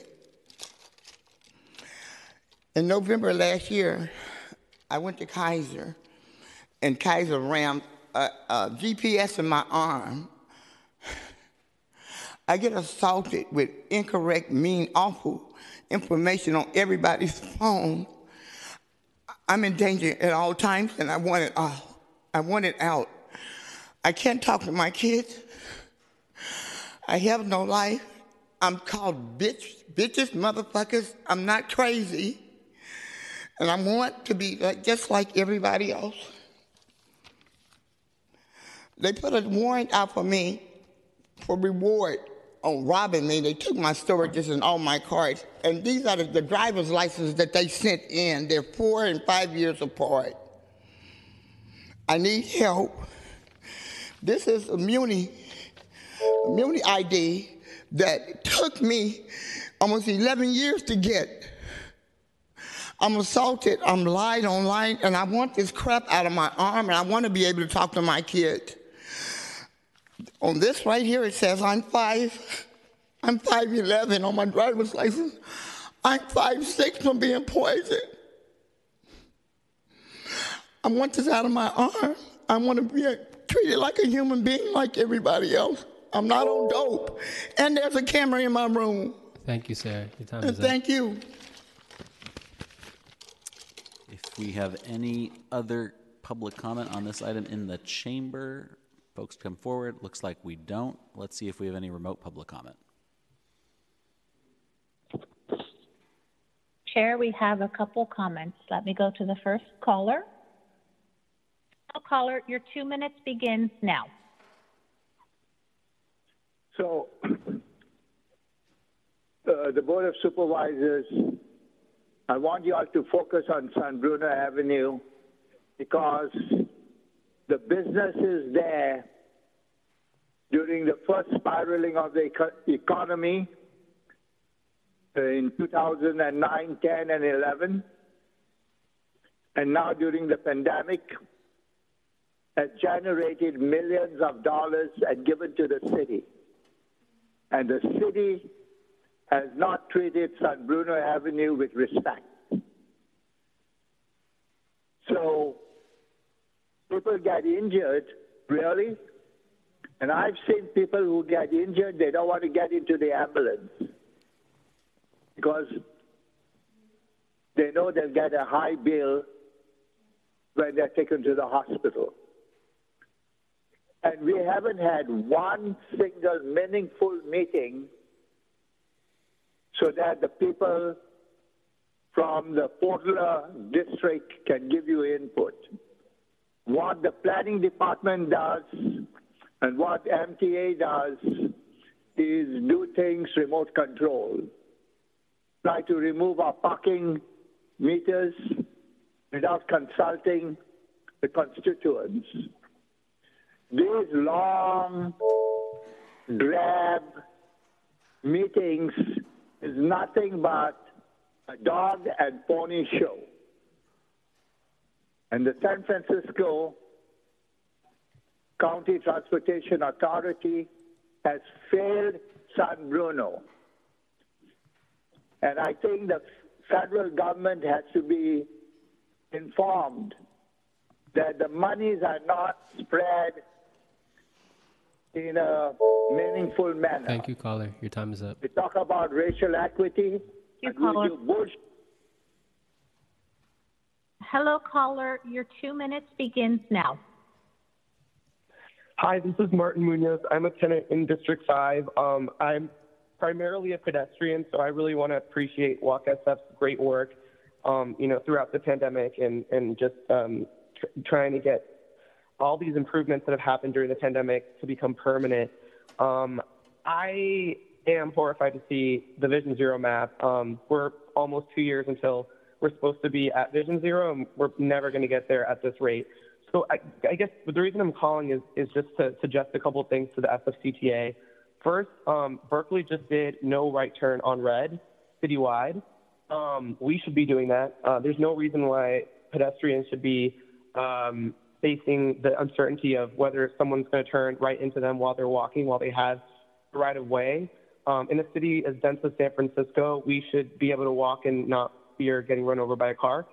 Secondly, I want to um, support the efforts of the MTA um, and the CTA in funding and, and hopefully increasing the funding um, for uh, quick build projects that have proven to be very, very successful at getting people um, improvements quickly uh, with low cost solutions.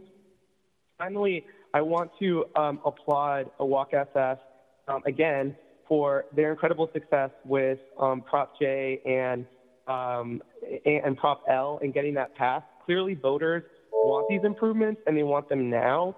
Um, the resounding success of these Safe Street propositions that many of you in this chamber supported um, just show that there's an appetite in San Francisco for um, protected bike lanes, for car-free spaces, for walkable um, amenities, um, for transit funding, and of course, you're the agency, um, the SFCTA, essentially that makes sure that, that gets funded. So um, again, I'm calling in just to commend Walk SF for their work, and then also to urge Thank the you, board caller. Your to do the you know the low hanging fruit thing. Okay, thank you. Hi, caller. Your two minutes begins now. Good morning, Supervisors. Roland Lebrun, San Jose. Um, I, I, did click on the link um, in the presentation, and I'm looking at the Vision Zero High Injury Network, and I, I find it somewhat disappointing. It's just a bunch of blue lines. Um, so the, my first remark would be that it would be very helpful if we could identify the hotspots in there that we need to focus on by, you know, potentially um, accumulating um, injuries or fatalities in a particular spot and, and take it from there and uh, prioritize where we're heading forward with this. Now, my personal experience in San Francisco is um, attempting to transfer from Caltrain at 4th and King to the uh, Muni, either the T uh, or the N line. And I did near, very nearly get wiped out once by um, a motorcycle that um, went through the uh, uh, southbound red line on Keith Street at over 100 miles an hour. It missed, it missed me by about a foot. Um, but I believe that once you start identifying where the issues are, you not, you, you're going to realize you've got to rethink how you design these transfers between various modes of uh, transportation. And I believe that moving forward, um, you're going to find out that the so-called future Fourth and Townsend uh, station um, is not going to be connecting to the properly to the central subway at the Fourth and Brannan. And I hope we can start um, taking how we design these um, multimodal uh, hubs um, in the future um, to basically make it possible to have less fatalities as people try to transfer from one mode of transportation to the other. Thank you. Thank you, caller. Checking for any additional public comment on this item. Chair, we are finished with this item. All right, public comment on item nine is closed. Uh, thanks uh, to Devin Morris and Seth Pardo again, um, and to all the folks who have been advocating to get this uh, this network updated. And uh, Mr. Clerk, can you please call uh, our next item? Item 10, Vision Zero, San Francisco Municipal Transportation Agency Safe Streets Evaluation Program 2022 report. This is an information item. Eight, and I think we have Brian Liang, maybe remote. Or, hello. Good morning, commissioners, or I say good afternoon. Uh, my name is Brian Liang, a transportation planner in the Livable Street subdivision of the SFMTA. I'm the program manager for the Safe Streets Evaluation Team, and today I'll be presenting on the 2022 year end report. Next slide, please.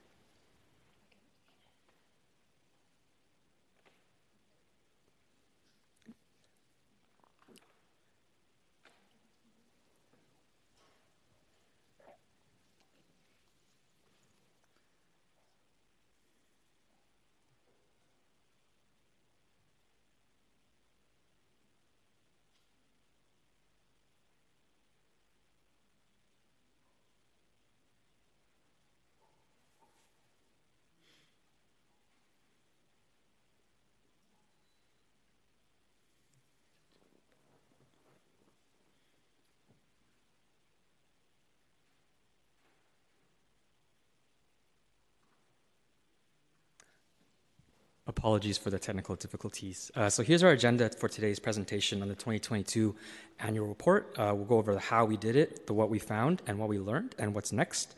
Uh, for reference, the report this year is digital and can be accessed via the link on the slide. Uh, so every year we produce an annual report and it usually highlights the projects that we evaluated that year. Uh, this year we approached it a little differently and looked at several past project evaluations in the aggregate. So basically aggregating findings from common key performance metrics across pa- past projects evaluated by, evaluated by this program. And this was done to refocus the report from individual projects to analyzing how design treatments were generally working. Next slide, please. So, in terms of the how we did this analysis for the report, here's the inventory projects that were included in the aggregate analysis for the report. The projects that were included uh, include both quick build projects, which are reversible near term traffic safety improvements, capital projects, which are more permanent large scale projects uh, with larger budgets and longer schedules, uh, and one program, which was the Left Turn Safety Initiative. So the projects were chosen due to their similarities in scope, uh, availability, availability of consistent data, and represent the wide range of treatments installed by the SFMTA street traffic safety projects. Next slide, please. And those design treatments generally include vehicle travel lane reductions for pedestrian safety, uh, the installation of separated bikeways. Approximately 7.3 and 7 miles of those treatments were installed across the 17 projects in the inventory.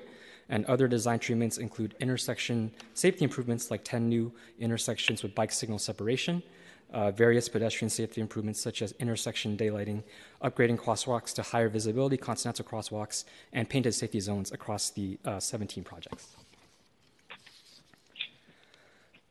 So here's our methodology for the aggregate analysis. We gathered findings from our past evaluations completed for the 17 individual projects in the inventory.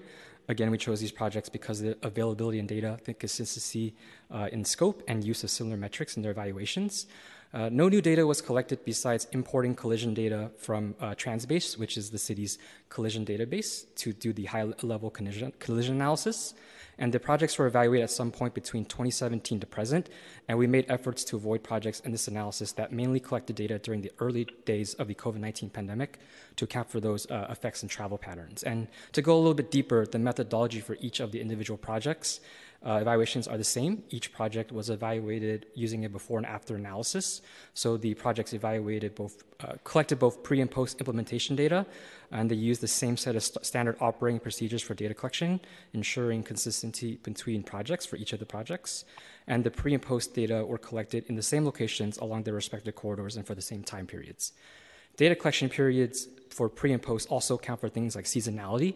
So, as an example, if a project collected pre data in April uh, 2018, post data could be collected in fall 2018 or spring 2019. And in the interest of time, I could definitely go into more detail uh, about the specific uh, methodology for the metrics after the presentation.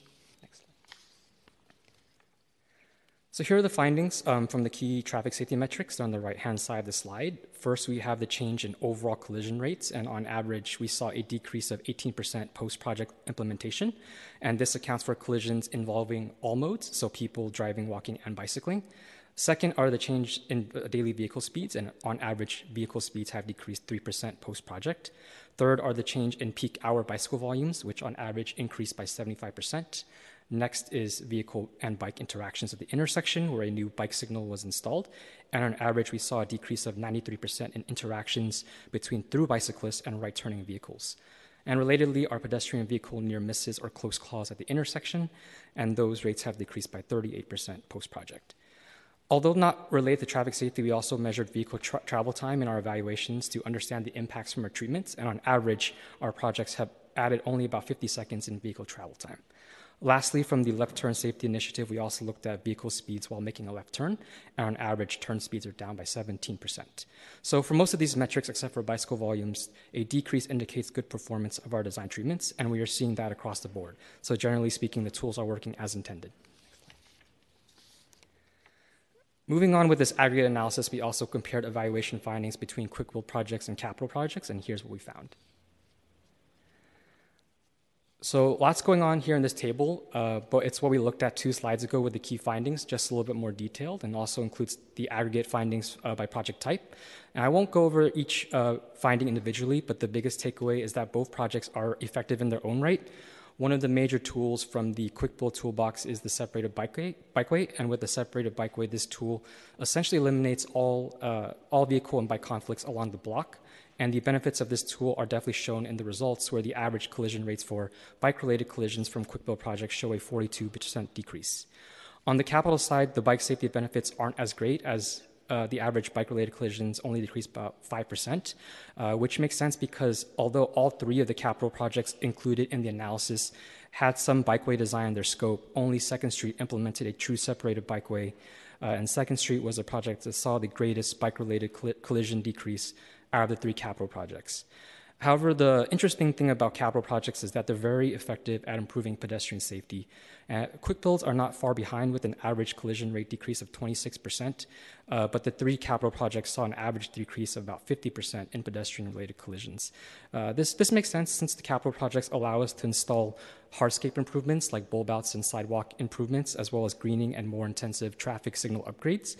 Uh, but again, overall, both types of projects have shown major safety benefits.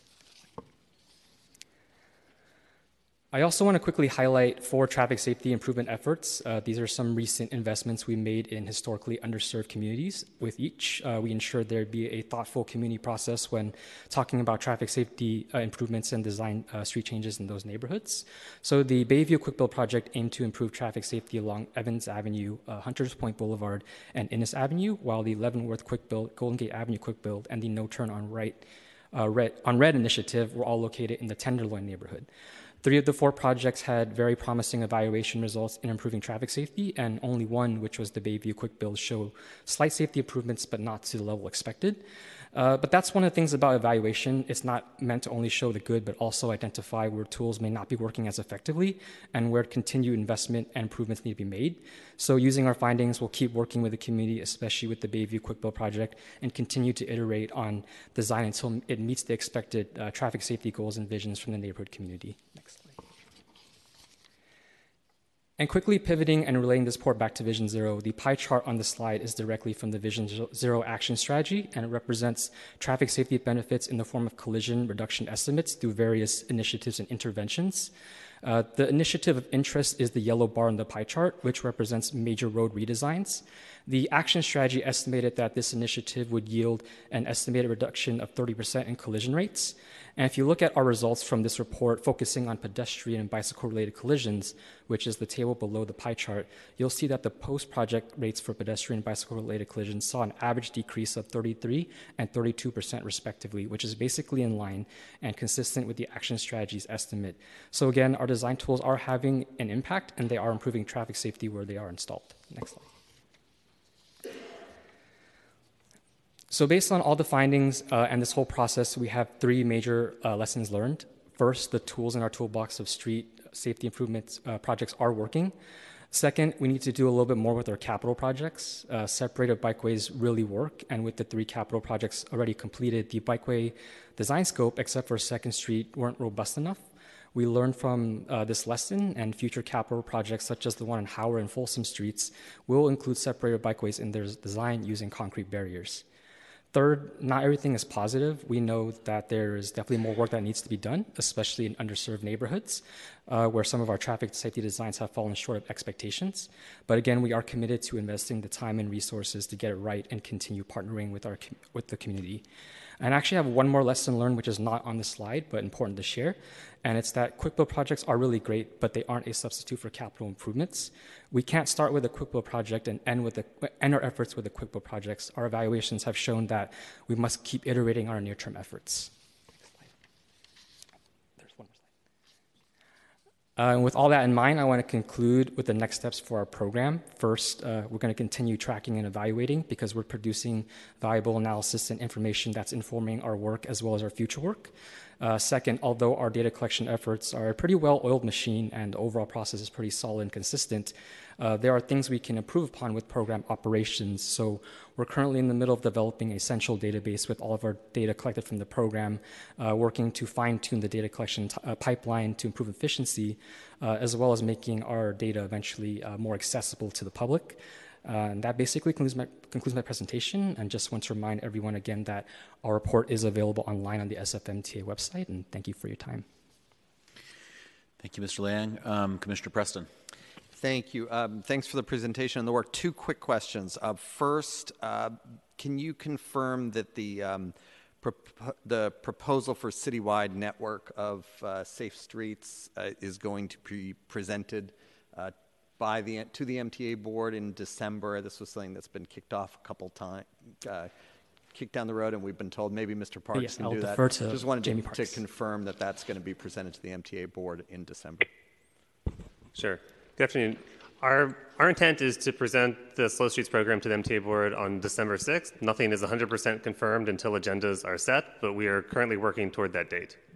Okay, when you say the slow streets, because my understanding was there was going to be a presentation, slow streets included, but about uh, a, a vision for a citywide network of safe streets, of which slow streets would be a part. Is that has that changed? Yeah the, vision would be larger than Slow Streets. The action itself would likely be adopting a Slow Streets program. Thank you. And and the other question, I'm not sure who this is for, but thank you for the. Um, I think a number of these presentations have talked about the Tenderloin No Right on Red, which was really a successful pilot in one neighborhood. We've talked with MTA about possible expansions, but it strikes you know to different neighborhoods. But it just strikes me as something. I, I mean, I grew up in a city where it was just no right on red. Period. Across the city, everyone knew it, and nobody turned right on red, and everyone survived, and they got to their destination 30 seconds later. So. Um, it, what it can, what would it take to do no right on red uh, as a citywide policy? Because like running out there and doing signs, like the cost of that, if if we're eventually hopefully going to get to the place where these pilots show us that it's a good idea to do no right on red, way easier to just say that's the new policy and do an education campaign around that rather than your folks going out to each intersection neighborhood by neighborhood. So what, what would the process be if we decided to do, uh, to do it uh, citywide?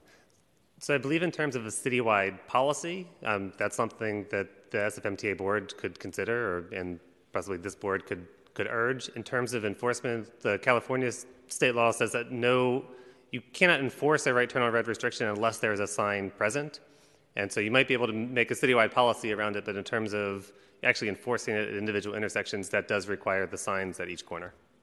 Got it. Sounds like a good thing for the MTA board and for possible state law change. But thank you very much. Thank you, Commissioner Preston. Um, if there are no further comments or questions from call, oh, there we go, Commissioner Safai. Thank you. Uh, just wanted to just add on this item. Uh, we've been working with the MTA to address some safety concerns over at Jose Ortega Elementary. Uh, we've worked on some in-person meetings with the principal Ben Klaus and parent volunteers, and we've gone over some challenges this morning with drop-off and pickup with MTA, and you know, it's really become clear that there's not really a comprehensive plan um, to assess all the different schools. I know that you're working on that, uh, but we need to make sure that we're doing everything that we can to provide safe pickup and drop off at our schools. Um, this area has a lot of speeding. We've been pushing for MTA to work with to, to restart the cross guard program. Uh, they were told that the program was dis- suspended because of COVID um, but they have not. They, you know, we've been reopened for a long time, and we haven't really had the assessments for the MTA cross guards. Uh, and you know, when's that going to be restarted? Because there's some some serious issues that go along with with safety. Um, and it would be great, similar to what we've talked about today of no turn on reds and speeding citywide. It would be wonderful if we had a comprehensive plan for each school about drop off and pick up I know that we've had conversations about creating safe zones around schools, similar to sa- safe streets.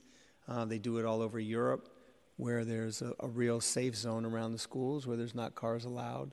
Um, it's something to consider, and I think it's something that MTA needs to be a little bit more aggressive about. So um, we do seem to have quite a bit of consensus about safety around schools. So I'd like to hear a little bit more from MTA on that.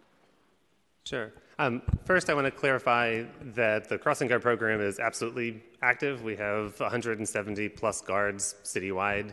Uh, what has been paused is considering expansion of the program to additional schools uh, due to staffing shortages. So when we returned from COVID, a number of our guards did not return. So we are working first to fill all of our open positions at all of our existing schools before we consider new schools. But we do have 170 plus guards on San Francisco streets every day, so the program is very active. Um, and then, you know, very specifically to Jose Ortega, I'll just say we are committed to including the speed humps there on, on Sargent as part of um, next year's schools engineering speed hump program. But the larger, the larger piece around um, schools planning, I, I, think that's an excellent question to, to, to, bring up with this board and talk about in terms of you know, what future planning efforts might look like. To come up with a comprehensive plan? I mean, you're saying yeah. that the cross guards are short staffed, you're trying to get the ones re staffed at the schools that have been lost. There's real no plan, there's no plans for any expansion. Do you have a plan for drop off safety at schools? Yeah, so we do have an overall Safe Routes to School program. In terms of drop off and safety, you know, we work continuously on that. And so we, so our, our engineering team is available to schools to help work on specific loading issues as, as they come up. Um, and then we have the school walk audits. I think Commissioner Chan was interested in potentially expanding, but we do target that to specific schools where maybe additional focus is needed. And you know, so it would be good to put a little yep. bit more effort yep. into. I mean, you have safe routes, you have audits, you have cross guards. There needs to be a comprehensive. Yep. Seems to me would make sense. Thank you. Thank you, Chair. Thank you, Commissioner Safai. Commissioner Mar. Thank you, Chair Mandelman, and thanks, uh, Brian and, and Jamie, for, for all the work on these Safe Streets projects and for the the evaluation and, and the presentation. Um, I well, actually, I, I, did want to say it was good to see that the um, you know that the evaluation showed that these projects, important projects, are meeting the the key metric of um, reducing collisions, vehicle collisions, both with bikes and uh, bikes and pedestrians involved, and and and then it looks like on on the the other related metrics as well around um, yeah vehicle speed and and interactions and close calls. Um, I did have a question about the bike volume because that that's also an important sort of goal of, of these projects to, just to support more more folks here in the city to, to feel comfortable riding their bikes um, uh, as, as, transportation, particularly, and, and that's an important goal of the Sunset Neighborways project, right? Where we're, we've been working closely with you and, and going from floor, four slow streets in the Sunset to nine Sunset Neighborways so um, really happy to see there's a lot of good um, um, um, good work to draw on from these other projects to to um, yeah to reduce vehicle collisions and, and safe streets. But what about bicycle volume? I'm, is that mostly achieved? Was, was, I would imagine there's a higher bike volume on the capital projects and than the quick builds when there's a um, projected bike lane. Um, could you just talk a little bit about the bike volume findings in the evaluation? Sure. So uh, typically for our methodology with bike volumes, we collect it one of two ways. We either do uh, pneumatic tubes, which is a tube that's laid out on the street to collect both vehicle volumes and bicycle volumes, and that's for anywhere between a 24 to 7, 72 hour period. However, for this analysis, we actually looked at everything in, during the commute peaks, just because that was the data point that was available uh, across projects.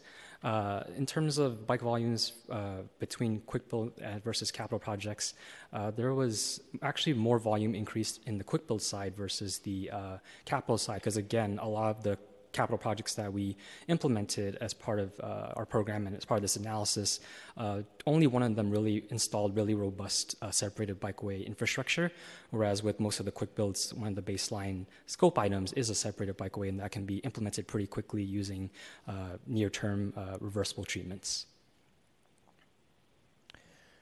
Great, so that, that's interesting. So you're saying that the quick build, like uh, pro- projected bike lanes, were saw more bike volume than the the capital project ones that, that were more robust?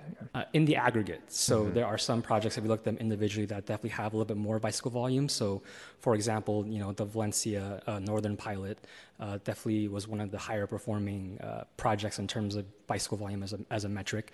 Uh, but that's not to say that the capital projects did not see a high increase in volume uh, either. Uh, Masonic actually did see, Masonic Avenue, the capital project actually did see a pretty significant jump in bike volumes, but uh, overall across the board, uh, it would be leaning more towards the quick build side. Mm-hmm. And would you say that the, increases in bike volume met the um, what the goals that, you had when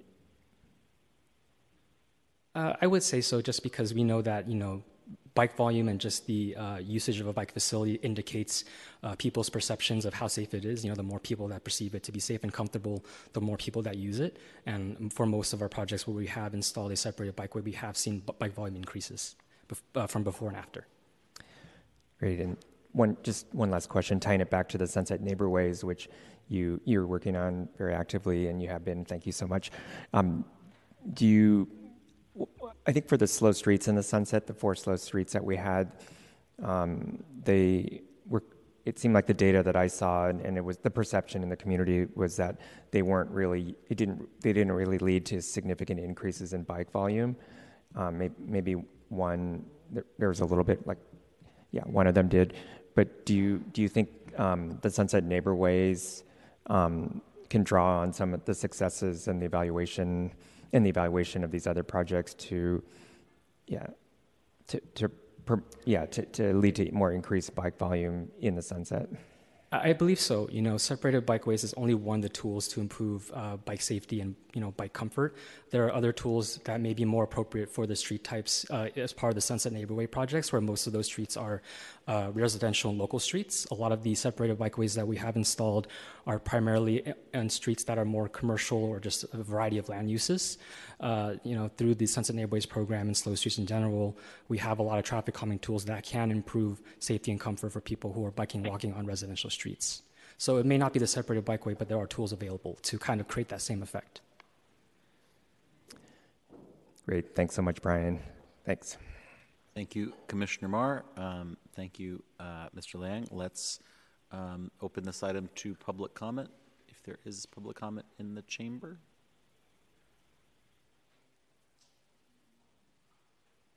Good afternoon, Jodie Medeiros. Last time today I speak, I promise. Um, I do want to thank the SFMTA for sharing this five year report and showing that we do have the tools uh, in our toolbox to really make change.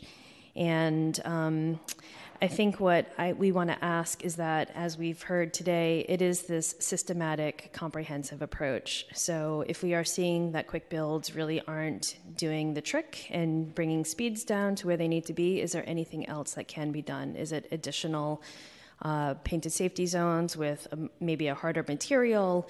Is it taking away a lane of traffic? What else can and should be done in order to make those changes closest as possible to a capital?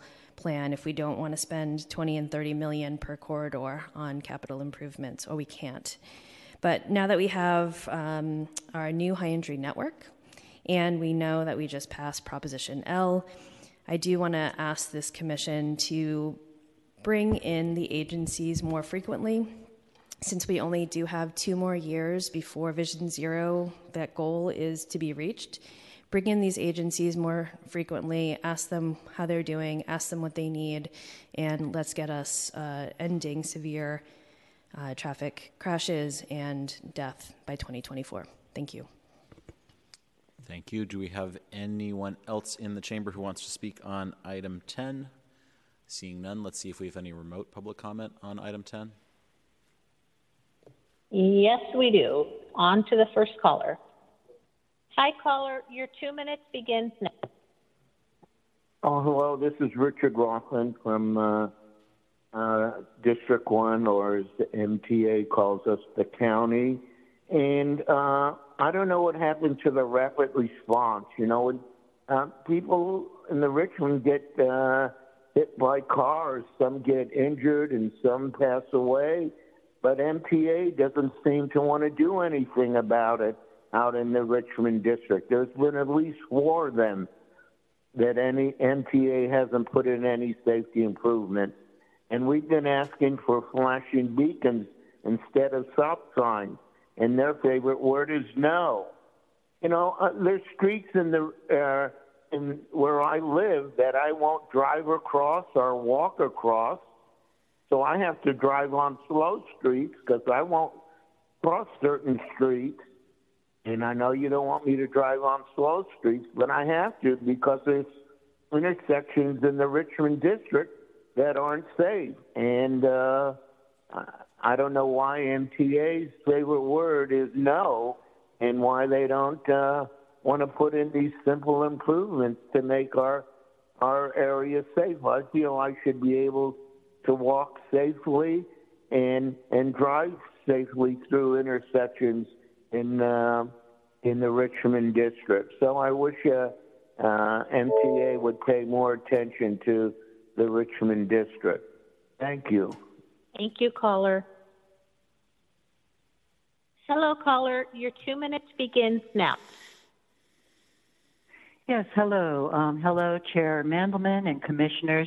My name is Karen Rhodes, and I live in the Mission, where a lot of this work has been going on over the last few years, and I serve as the president of the Walk San Francisco Board of Directors. I urge you to act on the recommendations Walk SF has outlined in this report to make sure that everyone in this city is able to reach their destinations safely, regardless of age, ability, income, ethnicity, or mode of transit, most important.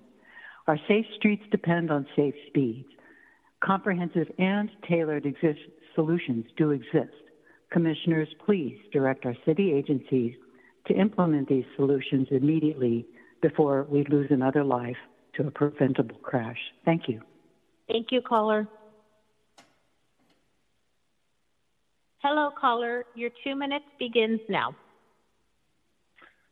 Hi, this is uh, Jay Bain. I am a resident of Supervisor Chan's uh, Richmond District, D1. I just want to say thank you for all the presentations today.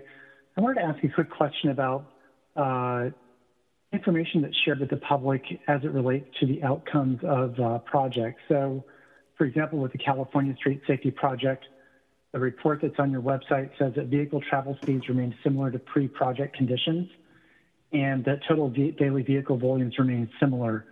Uh, many people on Nextdoor who are opposed to street safety projects like this for whatever reasons, it could be personal convenience or their subjective experience, uh, could really use the data that's accurate and objective and uh, based on uh, standardized data collection methods. So a lot of times people will say that they can't, uh, that the roads are backed up and uh, the traffic is slowed to a crawl or stopped.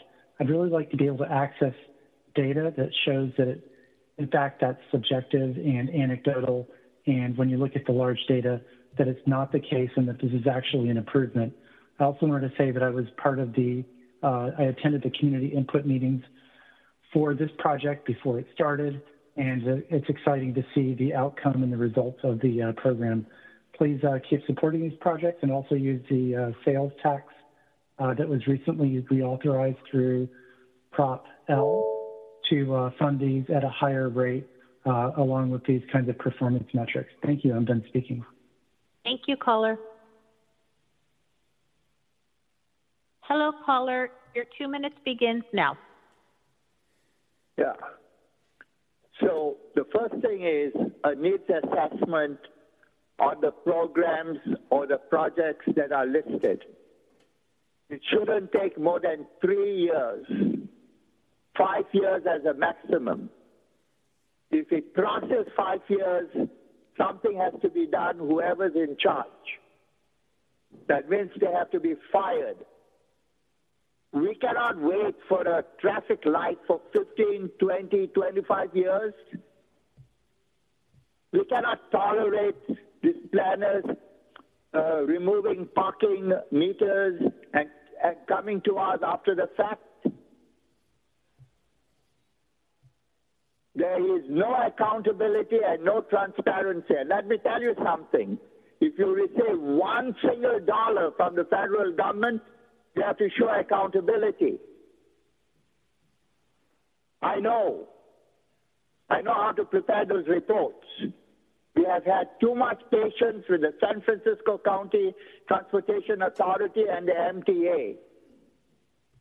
The turnover I don't know where they find these people. They come from some other planet. They don't have any feeling for the people on the streets and San Franciscans. They should wake up. We want action, not talk. No project should take more than three years. Five years as a maximum. If not, fire them. Get rid of them. Thank you very much. Thank you, caller. There is no more public comment for this item. All right, thank you. Public comment on item 10 is closed. Thanks again to the SFMTA for the presentation. Um, Mr. Clerk, could you please call our next item? Item 11, introduction of new items. This is an information item. Uh, Vice Chair Peskin. Thank you, Chair Mandelman. Uh, I have one additional item that I would like to agendize for our next meeting.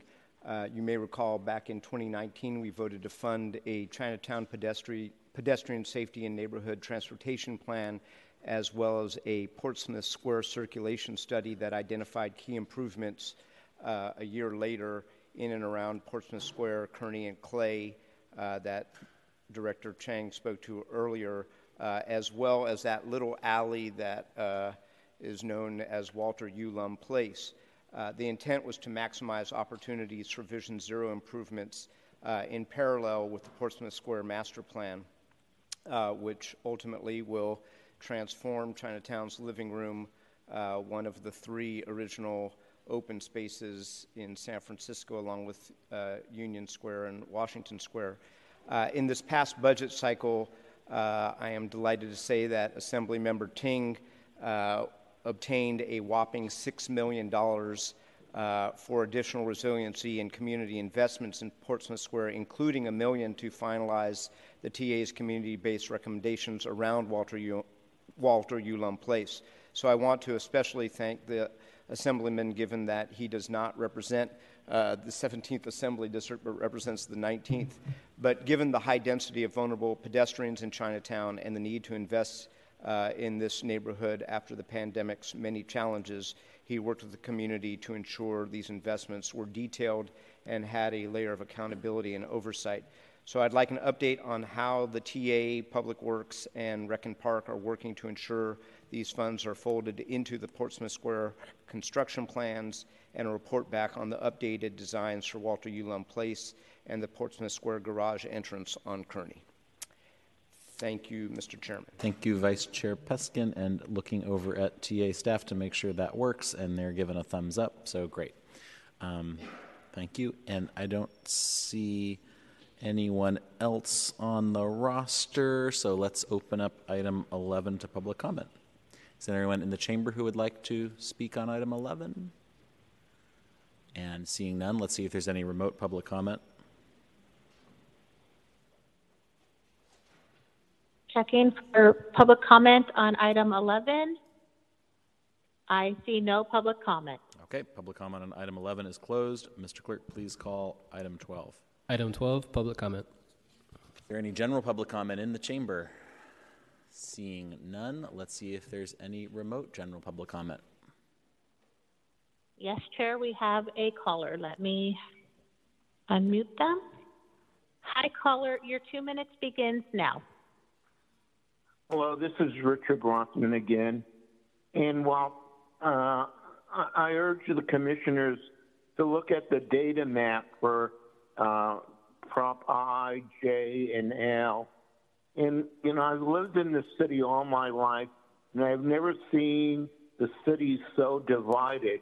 And the, these three propositions, you can see the parallel difference between the east side and the west side and I looked on the map for Prop L, and I didn't see one or maybe one or two uh, precincts that voted um, the two thirds for Prop L. Most of the, uh, maybe there was one or two, but most of them uh, voted in the 50%. And, uh, you know, even when they did the mobility study for the staff, when talked to the uh, they didn't study the Richmond district. I tried to talk to them. They wouldn't even answer my emails or talk to me about it. And the Richmond district was was very much impacted by the Great Highway. And I think as city leaders, uh, you know, you need to work to to make us one city. So, uh, you know, that we're all working together. And I don't feel we are. And uh, you know, people have to learn to compromise, and and and that's what I'm afraid happened with this uh, Prop I J. You know, people didn't want to sit down and compromise, and we're in this situation, and a lot of seniors feel alienated, and uh, I'm almost ready to leave the city. You know, it, it's really uh, uh, it's your job to help bring bring the city together, and so we can all work together. Thank you. Thank you, caller. Hello, caller. Your two minutes begins now. Hi, I, I wasn't going to call in, but I just want to correct some misinformation. I'm looking at uh, Chris Arvin's excellent election map. Um, not a single district voted in the affirmative for Prop I. Every single district voted below 50% on Prop I. Um, just want to make that known. That's it. Thank you. Thank you, caller. There is no more public comment. All right, public comment on item 12 is closed. Mr. Clerk, please call item 13. Item 13, adjournment. We are adjourned.